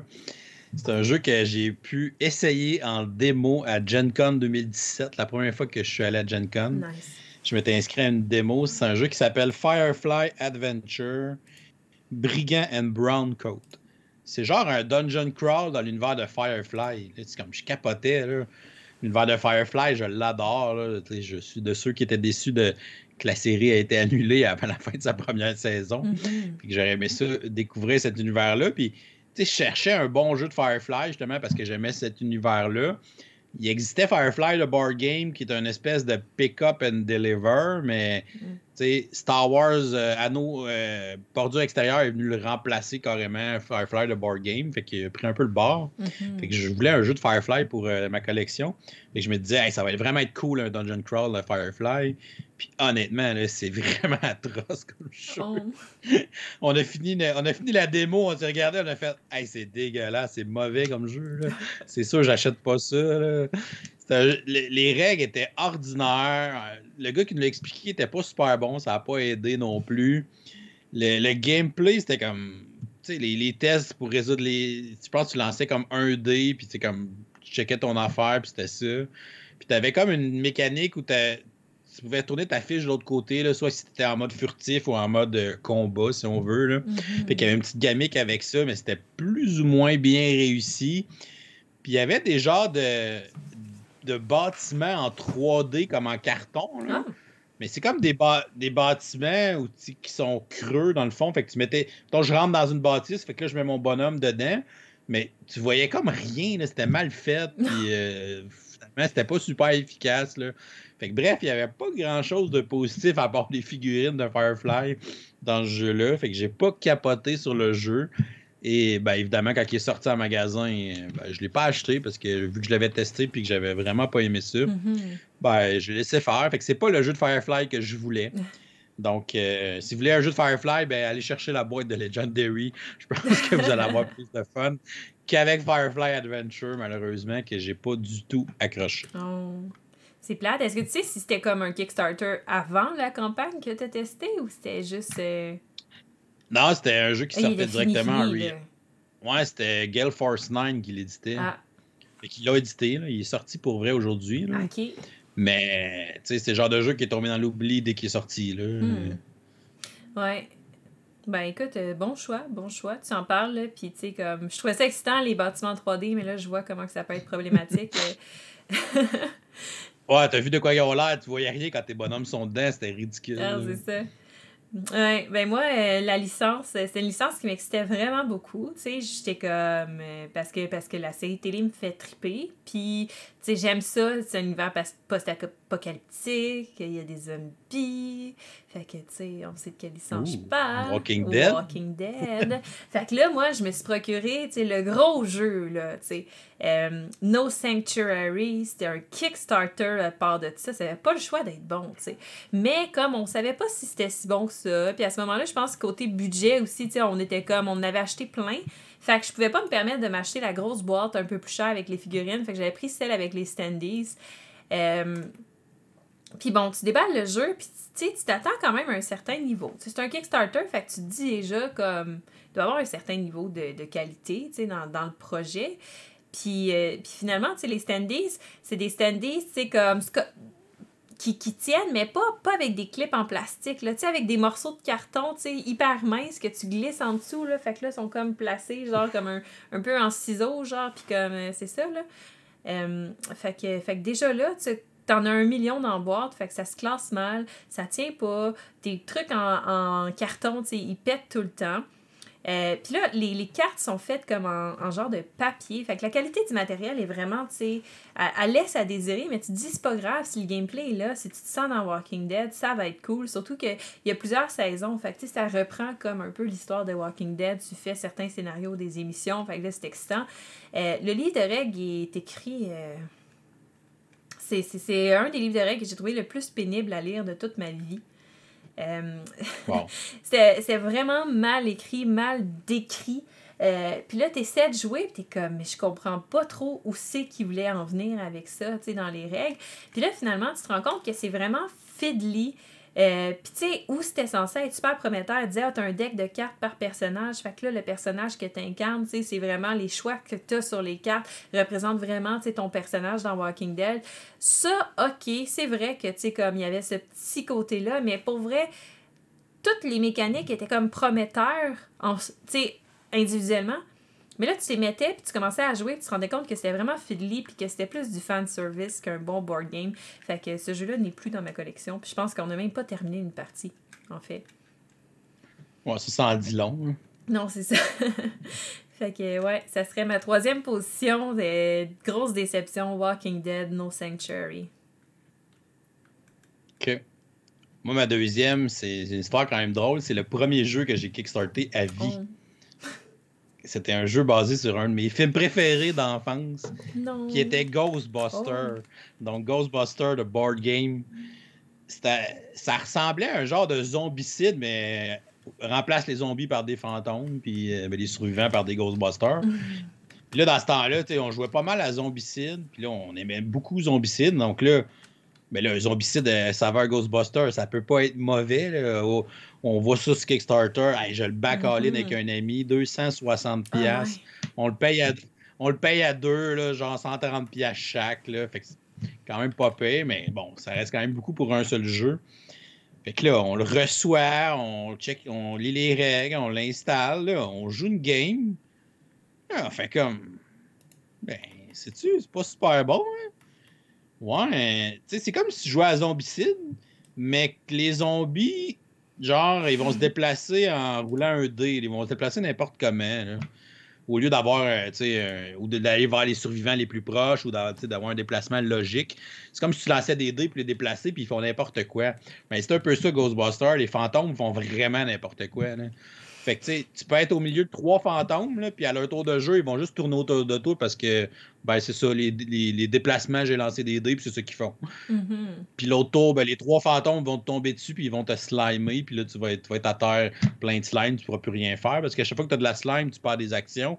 Fait que là, il faut que les autres Ghostbusters viennent t'enlever ta slime pour que tu reprennes des actions.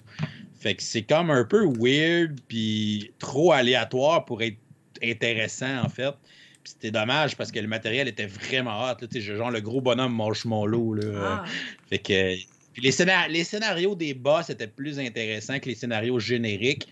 Mais c'était comme des mini-campagnes. Là. Fait qu'il fallait que tu fasses deux, trois scénarios avant de faire le boss. Parce que tu montais de niveau. Fait que là, t'arrivais au boss généralement, tu sais, au dernier niveau. Mm-hmm. Euh, mais bon, si tu fais juste les boss, peut-être que c'est intéressant, mais les scénarios avant les boss, pff, un gros bof, là, parce que les fantômes, c'est du gros n'importe quoi. Fait que bref, on a tellement été déçus, puis ça a fait que j'ai jamais été un gros consommateur de Kickstarter à cause de ça, en me disant, ben tu sais, tu vois un jeu qui semblait super prometteur, t'as mis deux cent soixante dollars dedans, puis finalement, tu sais, c'était de la grosse marde, là, fait que euh, non. Ouais. Ça m'a un peu ra- re- refroidi, puis c'est bien correct aussi, là. Fait qu'à cette heure, je regarde... Euh, Je regarde un peu plus, surtout quand c'est basé sur des licences. Fait que tu vois, mm-hmm. c'est un achat qui a été fait émotivement en se disant « Hey, c'est comme un de mes films préférés d'enfance. C'est sûr, ça va être bon. Ça ressemble à un jeu que j'aime beaucoup qui est Zombicide. Mm-hmm. » Ben, finalement, pas pantoute. Fait que Ghostbusters, le board game, gros flop. Puis le pire, c'est qu'il y a une saison deux. Oh. Ils ont fait un deuxième Kickstarter avec une saison deux puis qui a fait plus d'argent. Mon Dieu. Que, bref, il y a d'autres mondes, il y a d'autres mondes qui se sont fait avoir dans cette histoire. T'as-tu joué à la saison deux? J'ai pas joué à la saison deux, je voulais rien savoir. Oh. euh, ouais, moi, en deuxième position, ben c'est, c'est une licence, puis c'est drôle, tu sais, parce que euh, dans le même style, en fait, je pense que c'est comme sont comme cousins un peu. C'est, j'ai parlé de l'autre dans mon top trois des meilleurs, mais lui, c'est dans mon top trois des pires. Euh, ça va être Dark Souls, The Board Game. C'est Steam Forge, si je me trompe pas, qui s'est occupé de sa... Ça, ça se peut-tu qui s'est occupé de la publication de Dark Souls? Ouais, puis c'était leur premier jeu ouais. à l'époque, hein. Fait qu'ils avaient rien fait avant. Non, c'est ils ont ça. Pas épaté à galerie avec Dark Souls. Non, c'est ça. Ça, ça, ça, ça a commencé avec, euh, c'est ça, euh, une balle de prise. Euh, mais... Mais dans le fond, Dark Souls, The Board Game, ben, dans le fond, ce que tu veux faire, c'est que tu veux amener tes héros à combattre un boss. Mais là, ce qui se passe, c'est que tu as un scénario, tu le set-up un peu aléatoirement, et là, tu passes à travers ton scénario une première fois. Puis, ben, tu augmentes ton per- tes personnages de niveau, tu vas trouver plein de trésors. Mais à chaque fois, tu vas trouver ouais, des... plein que tu peux pas équiper. Ouais, c'est ça. Tu vas trouver une tonne de trésors, mais à chaque fois que tu en trouves, tu peux pas les équiper. Pourquoi? Mais parce que ton personnage n'est pas assez avancé dans telle catégorie, il est pas assez avancé dans telle autre catégorie. Là, tu gagnes des points d'X P, tu sais, que tu peux techniquement dépenser pour augmenter tout ça, mais c'est commun au groupe. Fait que finalement, pour que tu puisses avancer, il faut que tu refasses, que tu refasses, que tu refasses le scénario jusqu'à temps que tu fasses comme, OK, là, j'ai... Puis tu sais, à chaque fois, tu passes dans les trois mêmes salles puis tu combats les trois types de monstres pareils, là. Même chose, là. Mais tu fais juste revenir, revenir, revenir. Tu ramasses plus de matériel que tu peux pas ramasser. Tu ramasses plus de choses. Tu tues des monstres. Puis là, tu reviens, tu upgrades tes personnages, tout ça, jusqu'à temps que tu fasses comme, OK, je pense qu'on a fait assez le tour de tout ça. On peut enclencher la dernière salle et faire le genre de boss de mi-partie. Fait que là, tu le combats, tout ça, ça va bien ou ça va mal. Et là, après ça, ben, une fois que tu l'as combattu, tu recommences. Et là, tu recommences toutes les salles, puis là, tu regrindes, puis là, tu essaies de remonter ton personnage jusqu'à temps que tu dises « On a assez joué, on est assez correct, on peut faire le boss final. » Puis là, le boss final, ben là, c'est intéressant. Mais le temps que tu te rendes au boss final, ça fait quatre heures trente que tu es en train de jouer au jeu. Puis que tu passes dans les mêmes salles pour tuer les mêmes boss, que tu genre, t'as ramassé à peu près une centaine de cartes d'équipement, il n'y en a aucune que tu pouvais équiper à ton personnage. Euh... Fait que c'est ça. Ouais, c'est un peu pathétique, puis tu sais, j'ai compris parce que c'est thématique avec Dark Souls, parce qu'à Dark Souls, c'est ça faut que tu fasses dans le jeu vidéo. Si tu te grindes pas, t'es pas assez fort, tu vas te faire éclater. Mm-hmm. Mais dans un jeu vidéo, ça passe du grinding. Dans un jeu de société, c'est juste plate, redondant, là. Parce qu'à un moment donné, tu te demandes qu'est-ce que t'es en train de faire. Les mêmes, tu, tu fais les trois mêmes salles pendant quatre heures, puis c'est pas une joke, le jeu non. est fait de même, là. Puis tu sais, le fait que les, les équipements sont aléatoires, que je peux piocher des équipements niveau quatre en partant... que je peux pas les équiper, c'est totalement ridicule. T'aurais pu au moins choisir quel niveau d'équipement tu veux piger pour justement avoir une sensation de progression. Ah ouais. On vient de passer, euh, je sais pas, une heure à faire trois salles, on dépense toute notre X P pour piger toutes des cartes, il n'y en a aucune qu'on peut équiper. On vient de faire ça pour rien? Ouais, OK, c'est le fun. Ouais, ouais. Puis là, t'as pu t'expier pour améliorer ton personnage parce que t'as pioché des cartes dans l'espoir d'empoigner que t'étais capable d'avoir. Fait que là, faut que tu recommences à faire les salles. c'est, euh, c'est le jour de la marmotte. Version board game, là. Ouais. C'est... Euh... Puis, tu sais, Steamforge, tu sais, c'est plate à dire, mais après, ils ont fait une campagne pour euh, Horizon Zero Dawn, euh, qui est vraiment une licence hot, là. C'est mm-hmm. vraiment un jeu vidéo que j'ai trippé, mm-hmm. là. C'est vraiment un bel univers. Mais j'ai pas touché aux jeux de société parce que c'était eux autres qui l'ont fait. Puis les critiques l'ont démoli, là, qui est sorti. C'était encore une fois euh, la vidange. Ouais, puis c'est eux autres qui sont occupés de Witcher. De Witcher. Si je me trompe pas. C'est-tu eux autres? Je sais pas si c'est eux autres. Je pense pas que c'est eux autres. Attends, c'est-tu eux autres? J'espère que... C'est, c'est, c'est méchant fait, à dire, euh, mais j'espère ont... que non. Ils ont fait aussi un autre super bon jeu vidéo qui est Nino Kuni. Ouais. C'est eux autres qui ont fait le jeu de société. Encore une fois, je me suis, non, je me suis éloigné de ça. Même si c'est un jeu vidéo que j'ai trippé à jouer. Mm-hmm. Ouais. Mais c'est ça, tous les projets qu'ils ont fait, tu sais, j'ai comme... Depuis que j'ai joué à Dark Souls, j'ai comme fait... Wow, tu sais, Steamforge, pour vrai... Ils prennent des espèces de belles licences, mais c'est rare qu'ils font un bon jeu qui vient avec ça, là. Fait que c'est, c'est dommage, mm-hmm. là, parce que c'est vraiment des beaux univers qui mériteraient, euh, tu sais, qui mériteraient des bons jeux, là. Ouais. Tu sais, je vais checker, voir euh, pour le fun euh, les autres qui ont fait, là. Euh, ils ont fait un jeu de Resident Evil. C'est vrai. Je n'ai pas joué, je je connais tu pas. Tu vois là, passer de temps euh, en temps pas... sur Internet, mais il n'y a personne qui est comme « Oh mon Dieu, c'est tellement le jeu le plus révolutionnaire de toute ma vie, tu sais. » Ils ont, là, le dernier qu'ils ont fait, euh, qu'ils ont lancé, c'est Bard Song, qui est aussi un autre jeu vidéo. Mm-hmm. Euh, je le connais pas, je sais pas si ça va être bon. Euh, euh, ils ont fait un jeu vidéo Devil May Cry. Ah ouais? T'sais, c'est vraiment des, des grosses licences mais de ouais. jeux vidéo qu'ils vont chercher, là. Mais, t'sais, j'ai pas vu un de leurs jeux qui m'a fait triper encore. Fait que, t'sais, je suis vraiment... réticent à acheter euh, des jeux de Steamforge, là, malheureusement. Puis quand ils sortent un jeu, ils sortent du stock, là, ça n'a pas de sens. Ben oui. C'est Dark Souls, il euh, y avait, je pense, six extensions, mais c'était pas des add-ons dans leur campagne. Là. C'était des stretch goals, ils les donnaient. Mm-hmm. Ceux qui backaient le jeu, il y avait vrou- beaucoup de matériel. Ça, faut que je leur donne. Mais ça leur a pris combien de temps à livrer les extensions? Tu sais, le jeu, quand, ah, quand est-ce qu'il a été sur Kickstarter? Parce que mon ami qui l'a backé, il a reçu ses extensions il y a quelques oh, mois, là. Je viens de voir le, le, le dernier qu'ils ont fait, c'est Monster Hunter. Ouais, ouais, je sais. Ils ont fait ça tout de suite après Primal. Ouais, c'est ça. C'était deux jeux très similaires, mm-hmm. mais là, c'est sûr que celui de Steamforge, j'ai, j'ai pas, ça m'intéressait pas. Ouais. Ouais. Fait que c'est dommage euh, pour une compagnie qui jongle avec des belles propriétés intellectuelles, mm-hmm. mais. Puis c'est plate qui... parce que à travers tout ça, là, tu sais, à travers. C'est parce que tu veux l'aimer, Dark Souls. C'est pour ça qu'il est encore dans ma collection. Mais là, je l'ai mis en vente. D'ailleurs, si vous voulez une copie, vous pouvez me contacter. Voilà. Mais, mais c'est un jeu que tu veux aimer parce que ça a l'air d'un diamant brut. T'sais. T'es comme, il y a des mécaniques qui sont le fun. T'es genre, tu pars avec une bonne base, mais tu l'as pas peaufiné, ton jeu. Il y a plein de choses que ouais. c'est... Mm. C'est un peu comme Ghostbusters, je pense. La façon de l'apprécier, c'est de juste faire les boss... C'est, donne-toi de l'équipement, donne-toi des niveaux, va faire le boss. Parce que je pense que les, les, les combats de boss vont être intéressants. Puis, tu sais, ouais. il y a une partie de l'apprentissage, il faut apprendre un peu son fonctionnement avant de le battre. Fait que ça, ça, ça reflète bien le thème du jeu vidéo, mais pour le grinding avant, c'est, c'est carrément ridicule. Là. Ah, ouais, non. Non, c'est ça.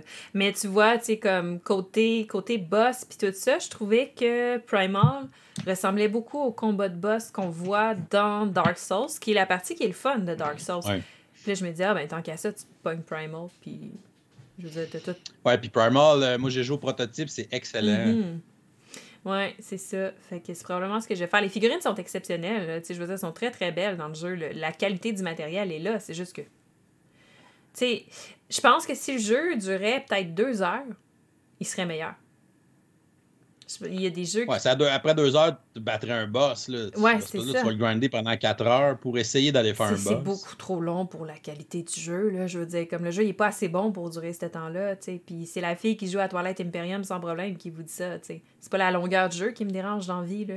Mais... C'est, la, c'est le côté répétitif. C'est ça, il faut que le jeu il soit bon pour qu'il, dure, qu'il dure ce, ce temps-là. T'sais. Je veux dire, comme... Toujours. Bref... Bon choix. Je l'avais mis dans ma, mes listes à part, là, mais je me doutais que t'en parlerais, fait que je pouvais renchérir là-dessus. Mm-hmm.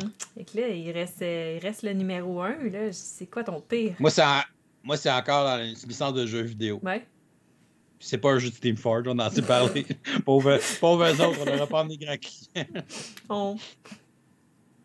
Ouais, puis les jeux de Team Forge étaient en, en livre sterling, ça aidait pas le dollar canadien partout. Donc, euh, mon numéro un, c'est, c'est aussi c'est triste. Là. Puis, ben, c'est pas un jeu que moi, j'ai backé. Là. C'est L P qui l'avait backé. Que ça, ça me fait moins mal parce que c'est pas moi qui l'ai payé. Là.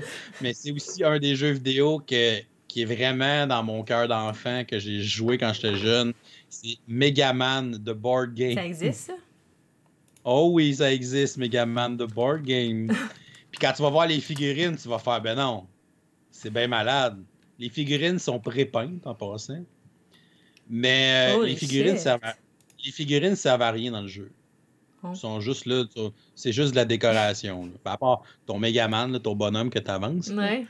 Dans le fond, c'est un jeu de, de dés puis de push your luck. Fait que quand tu vas, il faut que tu fasses des tableaux. Puis quand en faisant un tableau, tu vas aller battre un méchant. En battant un méchant, tu gagnes son arme. Puis quand tu as réussi un certain nombre de tableaux, tu peux entrer dans la base du Docteur Willy. Puis là, quand tu arrives à la fin de la base Docteur Willy, tu peux affronter Docteur Willy. Fait que le premier qui bat Docteur Willy gagne. C'est un jeu compétitif. Dans le fond, quand tu commences un tableau, tu as comme des cartes de défi. Fait que, mettons, tu pars ton tour de jeu avec dix dés. Puis là, première carte de défi, tu vas décider combien de dés sur tes dix tu veux utiliser, mettons. Ah, je vais en utiliser quatre. Fait que là, tu vas essayer de faire le premier défi avec tes quatre dés. OK, je l'ai réussi. Je m'en vais à la deuxième carte de défi. Ah, je vais prendre trois dés. OK, je l'ai réussi. Je m'en vais à l'autre carte. Il me reste juste trois dés pour le dernier. Mais j'ai... Ah, je ne l'ai pas réussi. Je suis rendu là dans mon tableau. Donc, ça, c'est mon tour de jeu. Mm-hmm. Mais à chaque fois que tu essaies de faire un défi, les autres joueurs peuvent jouer des cartes pour te nuire. Oh. Des cartes pour te rendre la tâche plus difficile ou pour te faire chier dans ton lancement de dés. Des trucs comme ça. Euh, puis à chaque fois, eux autres qui jouent des cartes, ils vont en piger des nouvelles. Ils ont juste intérêt à te mettre des bâtons dans les roues de, pour que ça soit plus difficile. Là. Ça reste un jeu compétitif.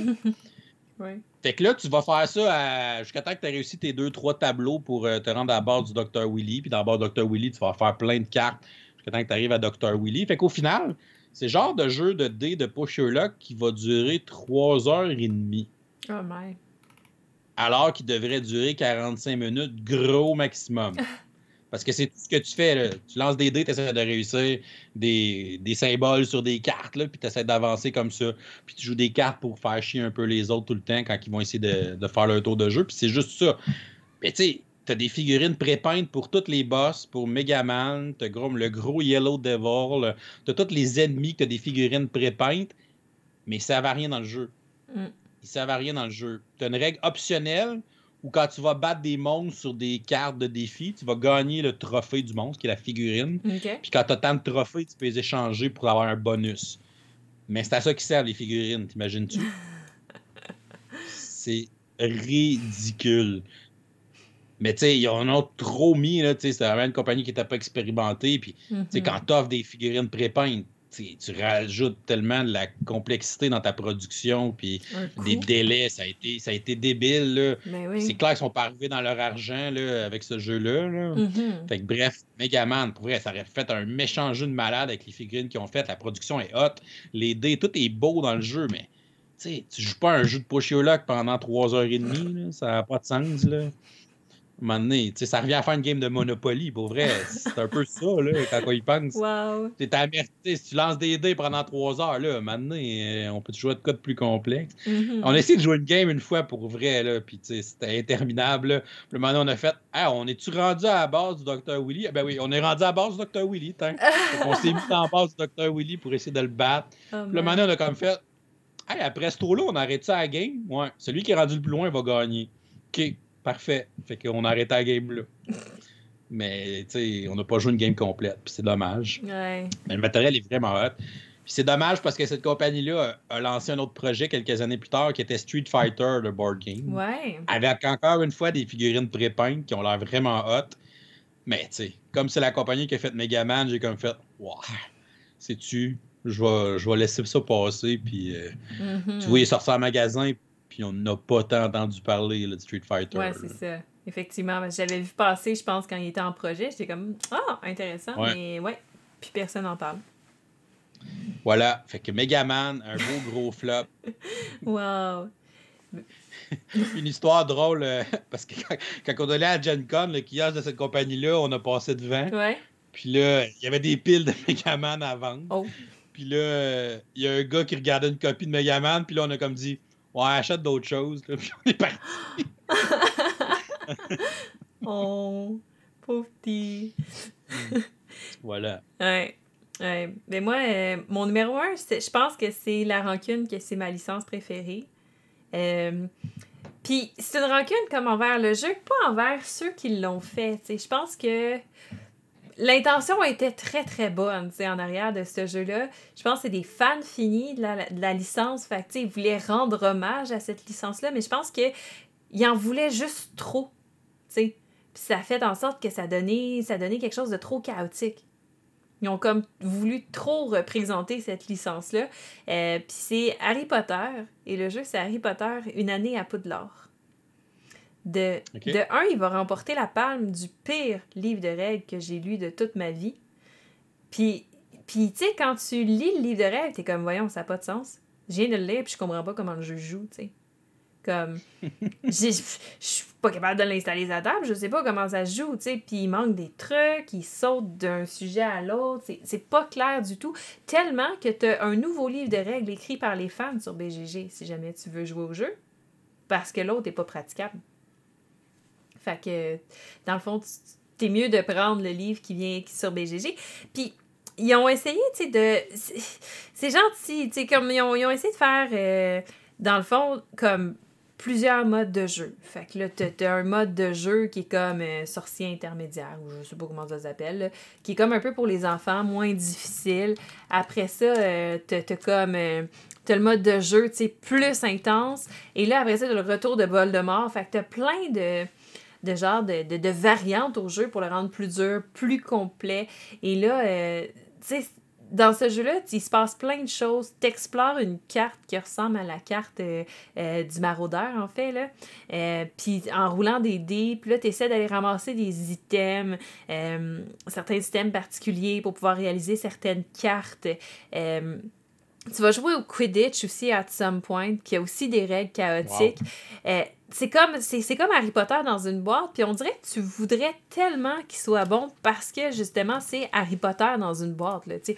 Et euh, tout ce que tu voudrais pour vivre une expérience d'une année à Poudlard, c'est dans cette boîte-là. C'est juste que euh, je pense qu'il y a eu beaucoup de difficultés à exploiter ce thème-là, ce qui fait en sorte que euh, finalement, c'est chaotique, puis euh, où tu voudrais vraiment l'aimer, tu te rends compte que tu joues la partie, puis, puis non, tu sais.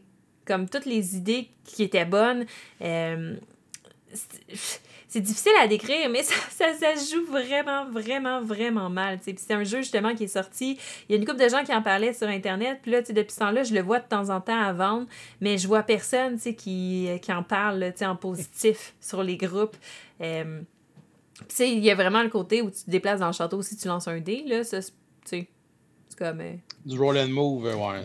À mode, non, c'est ça, mais tu sais, tout autour, t'avais les cartes, là, tu sais, t'avais, t'avais plein de trucs intéressants, t'avais plein de types de cartes, t'as des événements où tu peux piocher, t'as aussi des cartes actions qui vont te permettre de faire des actions spéciales, euh, t'as des cartes pour jouer au Quidditch, euh, t'as des cartes de duel aussi contre d'autres sorciers, tu sais, euh, t'as des sortilèges que tu peux piocher, fait il y a vraiment plein de choses, euh, c'est hyper complet, puis en même temps tellement trop chaotique que c'est pas praticable comme jeu.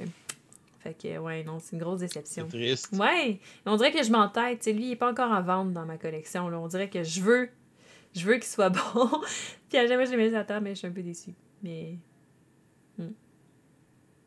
Voilà. Dommage. Et voilà, ouais. Fait que, écoute, euh... c'est ça, ok, ça. C'est notre euh, top trois des meilleurs, euh, meilleurs jeux à licence et moins bons jeux. Top trois des pires. Les pires. Les pires qu'on a expérimentés. Mais j'aimerais, j'aimerais quand même faire une mention spéciale pour les pires. Parce que j'en ai un que... Il euh, faut encore que je donne des chances, là, mais il est parti avec une strike euh, ou deux. Et c'est Aliens, euh, A Beautiful Day at the Corp. Que, qui, ah ouais? Ouais. Qui, qui, vient de, qui, qui est sorti il n'y a pas trop longtemps, là. Euh, qui était un jeu qui reprend la licence d'Alien. Euh, Puis c'est vraiment, c'est vraiment bien fait, là, parce que les scénarios, c'est vraiment, t'as l'impression d'être dans les films, tout ça. Ça joue avec des cartes, c'est intelligent comme principe de jeu.